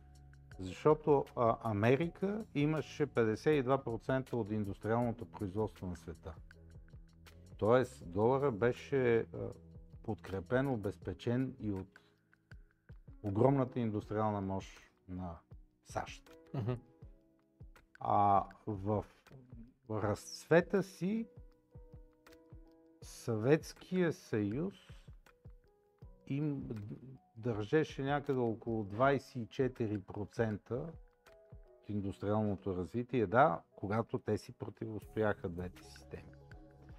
Текущо днеска САЩ като хегемон всъщност от, по различни оценки е между 18 и 20% от световното производство. Тоест, няма, върху, няма основа истина стабилна върху която да стъпи. И затова почва да се а, спихва цялата система. Нали? И тя е а, обременена с огромни дългове. Кога беше? На, на нова година стигна 34 трилиона, което вече математически не може да бъде платено. Да, да, ама инфлацията е, е един много коварно животно, което убива економиката, която в началото е нали, като еуфория, се едно си така да живееш на кредите като алкохола. Вечерта пиеш много, изведнъж забелязваш, че си изключително духовит, можеш всичко, но на сутринта като се събудиш, имаш тежко главоболие. И нещо подобно. Запознат ли сте с новият президент на Аржентина А, мерна го и слушах а, в УЕФ, неговото обращение? Милей, да, а, в Давос.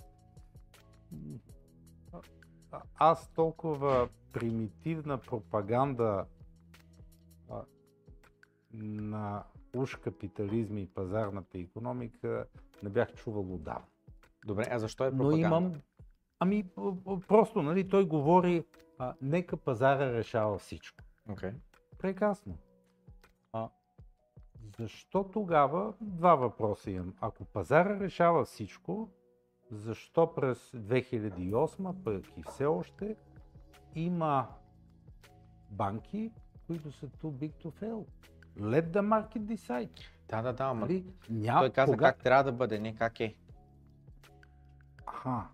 И добре, а, той тогава защо не остави пазара в Аржентина да реши какво се случва с банките? Добре. И второ, вместо да взима американския долар, да пусне хората. Аржентина е богата страна. Следя го няколко Тя, е, месеца преди Тя Давос. има много сребро, да ги остави хората да почнат да се разплащат И няколко месеца преди да започне, преди да стане президент, следях в кандидат президентските избори в Аржентина и така нататък. А, той бил футболист, между другото, преди време. Оттам става известен, после става пълен анархокапиталист и съответно доста набожен, а, доста за... О, каква е думата, не мога да се сетя, но за правата на човека в смисъл на това, че а, не трябва по-силния да си налага волята над по-слабия и съответно той е твърдо против аборта, защото за него това е абсолютно майката, като по-силна се налага върху бебето а, нали, нейното желание, пък за него бебето веднъж заченето, край, той е живот и не трябва нали така. Просто казвам детайли, Мгм. които са ми направили впечатление Добре. през както го следя. Но той това, което каза, е, буквално кандидат в президентската му кандидатура беше на следния принцип. Ще уволня всички. Така, с 80% ще намаля правителството. И? защо? Защото толкова чукундури са на държавна работа, а, трябва да ходят да сеят картофи и домати, на нея чакат на хранилката. И сега отскоро е президент, ще видим дали всичко е било една лъжа, една изборна кампания, пропаганда или реално наистина той вижда проблеми. Но му видях много стари интервюта, а, изказвания по телевизията и така нататък, където са го кани и той а, едно и също повтаря през цялото време, се говори за това. ама нали в Библията е казано, по делата им ще ги познаете. Да пусне пазара в финансовата сфера. Ще видим, да. Вместо да взима американската валута, да, Не знам, пусне, ще видим. да се върне към истинските разбирам, ще пари. видим. Аржентина е много богата на Да, сребро. да. Нали? Нека, обаче не му стиска. Е, не знаем. Не знаем. Знаем. А и другото, това нещо да не му стискат, да не му стиска, ние го коментирахме вече а, Кадафи, нали, какво се е случило с него и така нататък, така че мисълта ми беше, че Да, в, в, в случая с Миле е по-различен. Хайде да видим, но мисля, че ще бъдете Ще поживеем, сериозно разочаровани. Поредния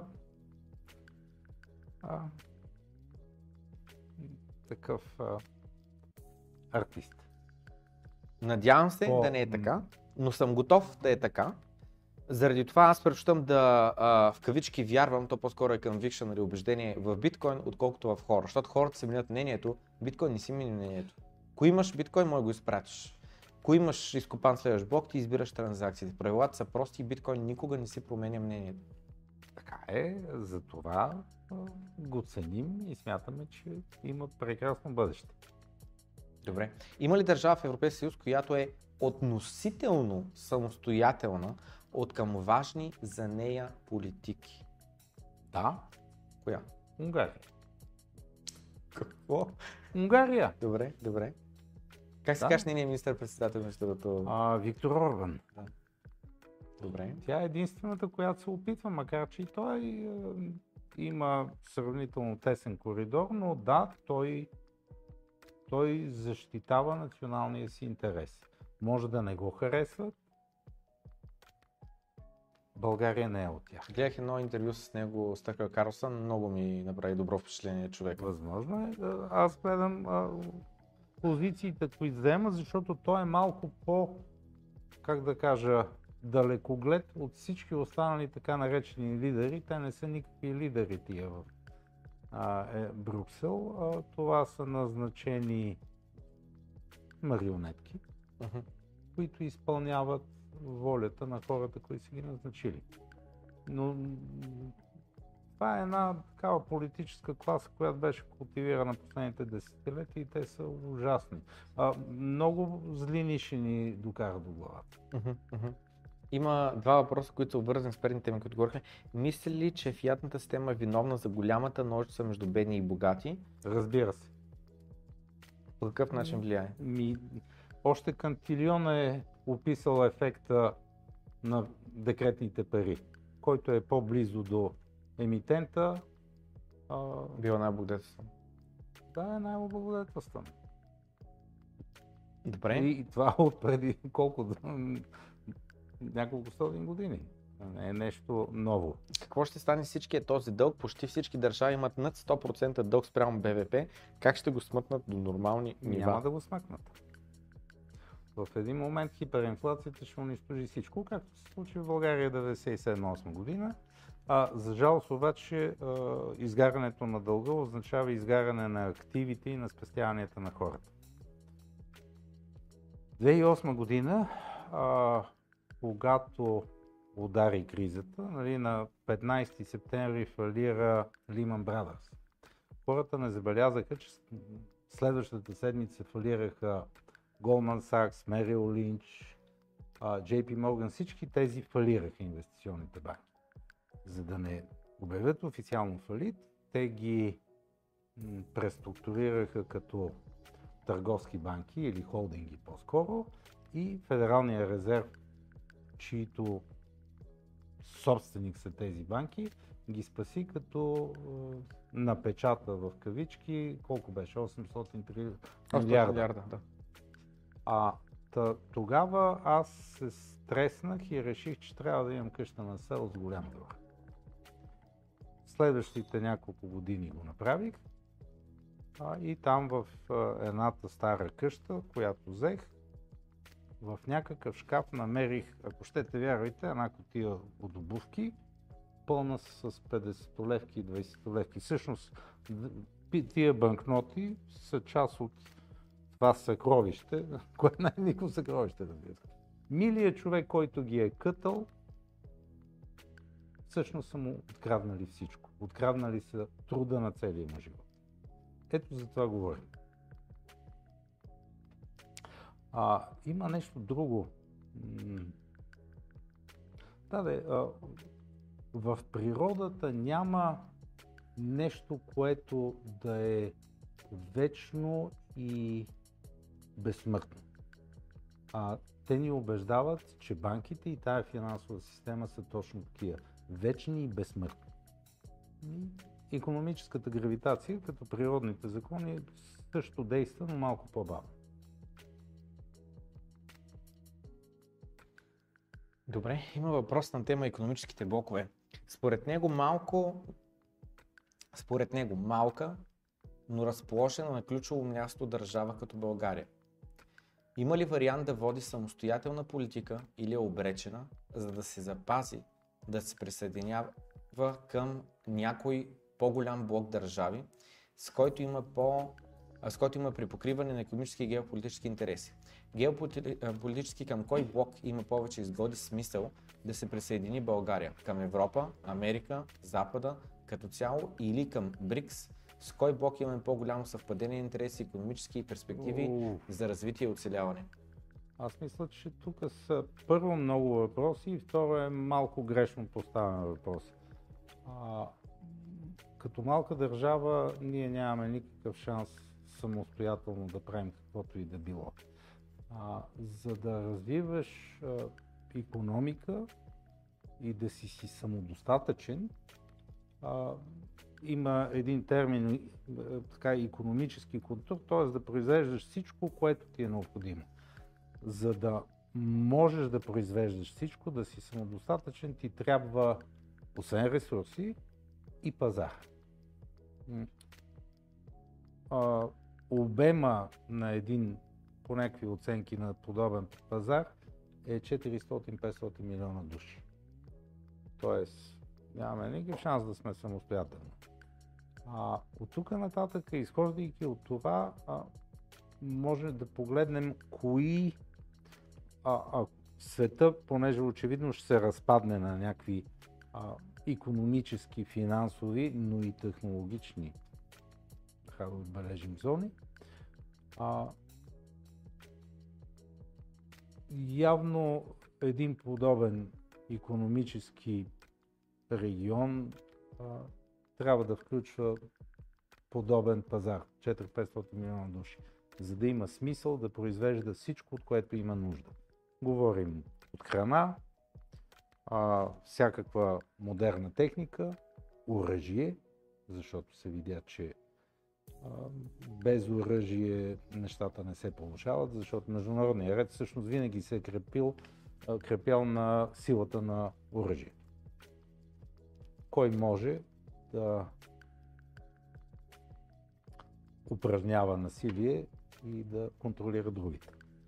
А от тази гледна точка, очевидно, че регионите, които ще се формират, единия ще е САЩ, другия ще е Китай, трети Индия. За Русия не е сигурно дали ще успее, вероятно ще успее и тя да а, формира свой такъв макрорегион. А Европа има населението, Европа обаче няма ресурсите. А, ето виждаме вече, Европа се самоуби като съвременна економическа център. С а, изревяването на северните газопроводи, охолния живот в Европа приключи. Смеете се, ама Не, не, не, засмях е се, така. засмях се, защото Е, е, имаше е, въпрос кога ще разберем кой гръм на Северен Е, поток. то е ясно кой го гръмна. Нали? Той и Байден каза, проверявайте, това няма да го бъде. Да, да.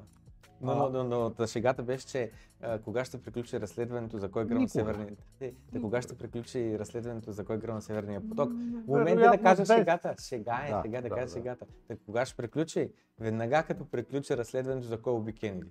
Е, точно щех да кажа същото, без да съм го чел. А, та нещо такова. А, но това, което виждаме, и, и то ще дойде и при нас, а, а, германската економика се срива с чудовищни темпове. За последните две години тя се е върнала назад 10-15 години а, в някои отрасли.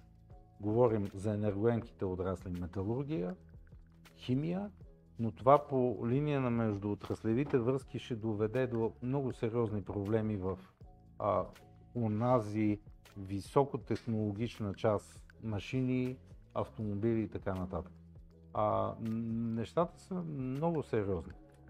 Тъй, че а, Европа лови ще бъде разпарчатосана по някакъв начин. Какво ще се случи, не знам. Не мога да гадая. А, а, ако говорим за националните ни интереси, махаме на страни всички идеологически клишета и пропаганди, а, ние би трябвало, изхождайки от нашия егоистичен, ако щете, национален интерес, да се ориентираме там, където ще има пазар за нашето производство и където има ресурси, които да черпим. Добре. Това е. Добре. Имам после коментар на тази тема за а, пазар, за ресурси и за, за данъци, но след после ще ми представя тема, ще се върнем за кратко. Та смята ли, че ще има граждански войни през тази година, като аз се добавих към този въпрос протестите в Западна Европа на фермерите и всичките атаки срещу тях? Сега, гражданска война зависи какво разбираме под гражданска война. Социални напрежения, сътресения, сериозни, те вече върват. Защото това, което се случва, нали, ще се повторя, но Европа живя охолно и считаше за богата благодарение на енергийната и суровина субсидия от Русия. Нея вече я няма. От тук нататъка почва деиндустриализиране, респективно обедняване на хората и свиване и дори изчезване на средната класа. Това с което а, ни залъгваха, че ето в Европа, като, е, като влезем, ето пак една манипулация. Казват Европа, всъщност имаме, имат предвид Европейския съюз, който е съвсем различно нещо. Вие сте млади и някак си мислите, че Европейския съюз съществува от как свят светува. А, а то е много, пак един много бавен процес на подмяна на нещата. Евро... Първо почва 51 година като едно картелно споразумение по въглищата и стоманата. 57 година а, се, създава европейски, се създава така наречените европейски економически общности.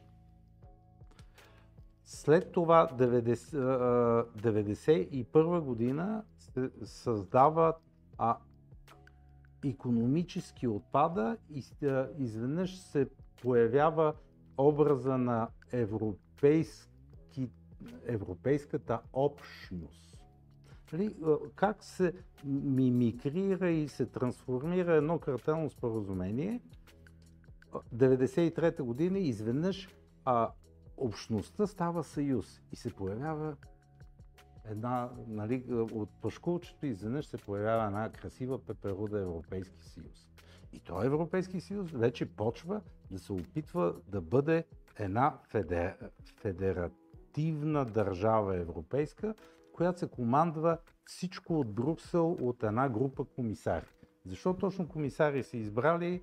Не знам, може би все пак да има приемственост от Съветския съюз, но това, което аз виждам, е, че Европейския съюз почва да, да прилича все повече на най-отвратителните неща на Съветската империя. Най-отвратително. Свобода на слово, а, всички решения се взимат някъде там и никой не го интересува какво става долу.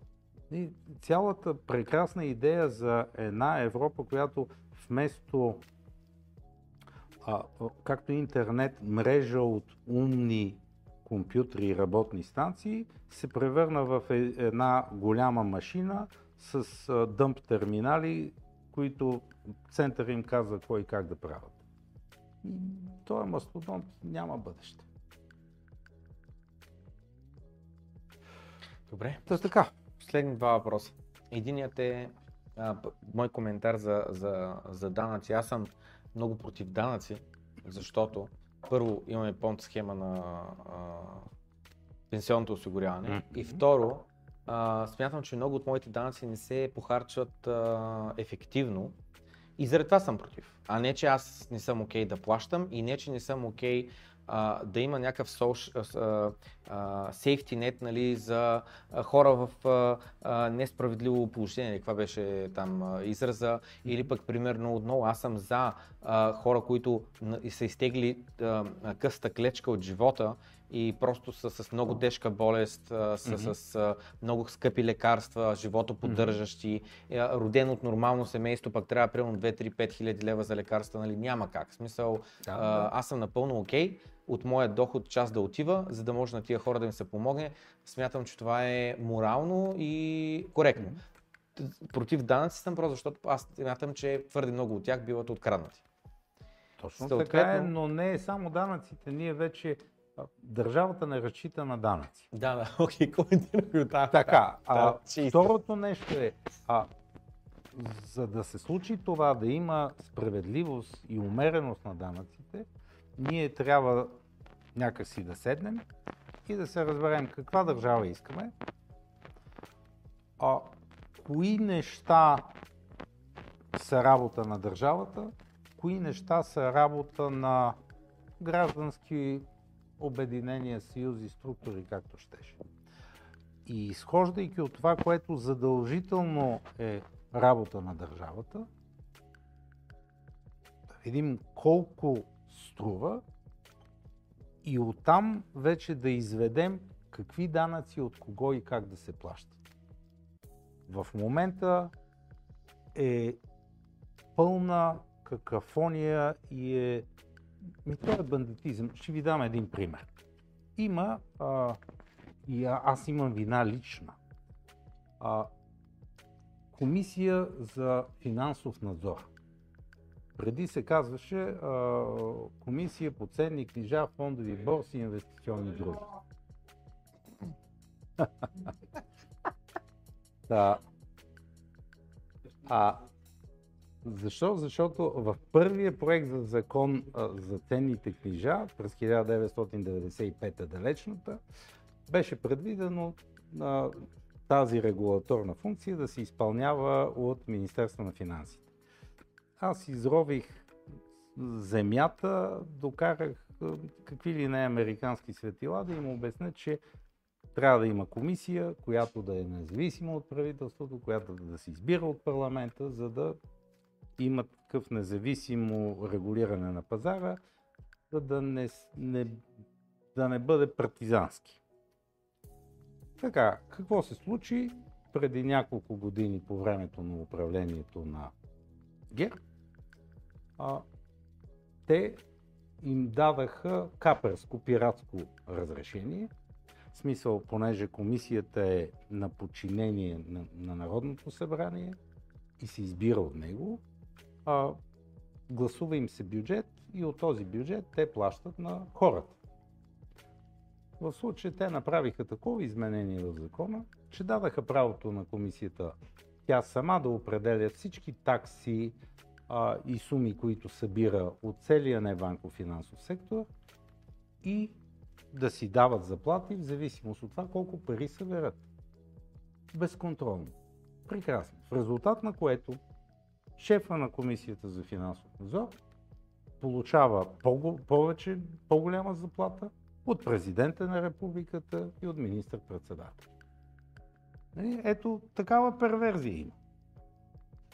Нали? Защо? Защото някой му е дал властта да коли без както намери за добре. Нали? Веднага ще ми опонират, ама тук работят едни високо квалифицирани специалисти и ние трябва да ги задържим. Момчета, навижте оборотите на борсата, която два пъти национализират. И за какво са ви тези високо квалифицирани и платени специалисти, като борсата има по-малък оборот от е, някои от тия големите супермаркети. Ето за това говоря. Значи, съгласен съм с тезата, данъци, да, за какви неща, нали, е, защото когато а, можеш да черпиш безкрайно много кредити или почти безкрайно много, за какво те интересува данъците? Ти взимаш кредити, товариш държавата, по-лошо. отиваш си, падаш от власт, парите, които си прибрал в джоба си остават твои, а пък там народа да влачи ярема после и лошото е, че тия а, ми, те почнаха да разпродават а, държавата ни и бъдещето ни. Ето, понеже стана скандал, да се провали, финансовия министр беше тръгнал да продава 20% от държавната земя. А земята напоследък не я произвежда, съм забелязал. Нали? Невъзстановим ресурс. Та безобразията са страшни. Това, в кое живеем е... А, аз преди 10 години го написах. Най-лошата имитация на демокрация, която може да се купи с пари. М? По повод едно участие в едни избори. Наивно реших, че сам човек може да направи нещо. Не, не може. Добре. Ще Други сменя въпроси? Ами, един въпрос стана, обаче колебая се дали да ни го прескочим да го сменя с друг. Въпросът е на тема ChatGPT, роботи и тем подобни. А, Ювал Харари постоянно говори за, от край време той говори за това, че хората ще бъдат все по а, как да кажа, ненужни в економиката, защото а, роботи в Amazon сега напоследък четах колко 750 хиляди робота има в техните складове, които да работят. Това със сигурност премахва човек от часа труд заплатени. Ювал Харари е един полуграмотен а, плагиат, Okay. който няма никаква идея нито как работи човешкия мозък, нито как работи човешката економика. Добре. А, той е фанал нещо там от Уикипедия и е направил една компилация, която се чудиш да се смееш ли, да плачеш ли. А, така, хубаво. Как, какви са? Ще, а, ще сложим роботи. Ще, ги, ще заменим. а, Какво ще правим с хората? Ще ги ликвидираме. Както казва Денис Медалс, има едно хубаво видео, мога да ви го пратя да го вмъкнете някъде там. Което казва ми, да, бе, ос- 8-9 милиарда сме твърде много, трябва да ги свалим на един, за да живеем. Нали, това е шефа на екипа, който написа границите на растежа през 1972 година. Професор е много симпатичен, който иска нека да прочете границите на растежа. Те още тогава и от запад и от изток изядаха този доклад, че е неома- неомалтусиански и така нататък. Но а, първо, аз не знам защо нарича чат GPT изкуствен интелект. Няма нищо интелигентно в него. Това е една много голяма база данни, която а, с алгоритъм ком- комбинаторика прави нещо. И, а, интелекта е присъщ за сега само на човека. И това е да създадеш нещо, което никога не го е имал. Нали, те направиха за смях тия чат GPT-та с разни въпроси от десена как точно да отида на майната си, а, кога цъфтат на мамите и така нататък. Вие се смеете, ама това е нивото, нали? А, да, как да огромна, в супер бърза, на супер бързи компютри, база данни, но това е една комбинаторика, там няма нищо интелигентно. И а, този алгоритъм, а, те казват, той се обучава. Да, да, ама той, той не може да роди нищо повече от това, което а, програмиста е заложил в ал- алгоритъма. Той не може да измисли нещо много нечувано и невиждано. Просто не се случва така. И а, хубаво, роботите ли ще плащат данъци, а, от които да се хранат държавите? И как ще стане? Откъде ще дойде принадената стойност? Защото все пак нали, само труда създава а, принадена стойност, която после се разпределя. Добре, значи по никакъв начин, как да кажа, няма... А иначе неговите тези много, много се харесват на лидерите КФУФ. На световни економически форуми. Мгм. Нали? Или на хората, които използват форума за постигане на определени цели. Защото там се канят и, и много читави хора, хора на изкуство, а, на наука. Това е, това е, понеже съм бил и е, съм присъствал няколко години, съм ходил, това е една сетка за пресяване и вербуване на хора за, за целите на този, тая глобална мрежа от хора, които са решили, че ще ни поставят твърдо под тяхна зависимост. Добре, значи да обобщим преценята на Харари на тема роботизация, изкуствен интелект така нататък. А що? Не, той прокарва съвсем целенасочени тези. Той няма притеснение. Не, не, не. Той е пропагандатор. Той няма притеснение. Има разлика. Аз бих могъл да имам притеснение, той не. Той е част от тази сглобка. Добре. Добре. Финални думи от ваша страна. И като един а, а, такъв а, забавен въпрос, обичам да задавам накрая, който е, ако имаше магическа пръчка Ага. и, и развъртим, какво е силно желателно да, да, да се промени, какво е най-желано, което трябва да се оправи, което просто толкова е трудно се оправи, но пък ако имахме магическа пръчка, нали, О, да накараш хората да четат и да мислят, ама тя е много трудна тая работа.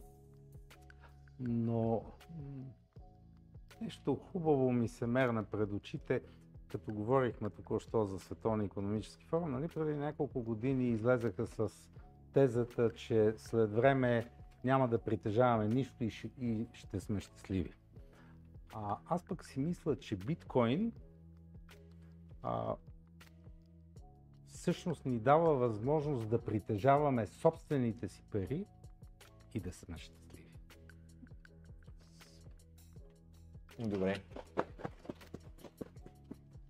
Благодаря ви много за Моля? това а, второ гостуване за първи път а, на живо. А, лек вечер желая на всички, които ни гледаха живо. Охо, 220 човека, герои, и държаха всичките два часа. а, и до скоро срещи.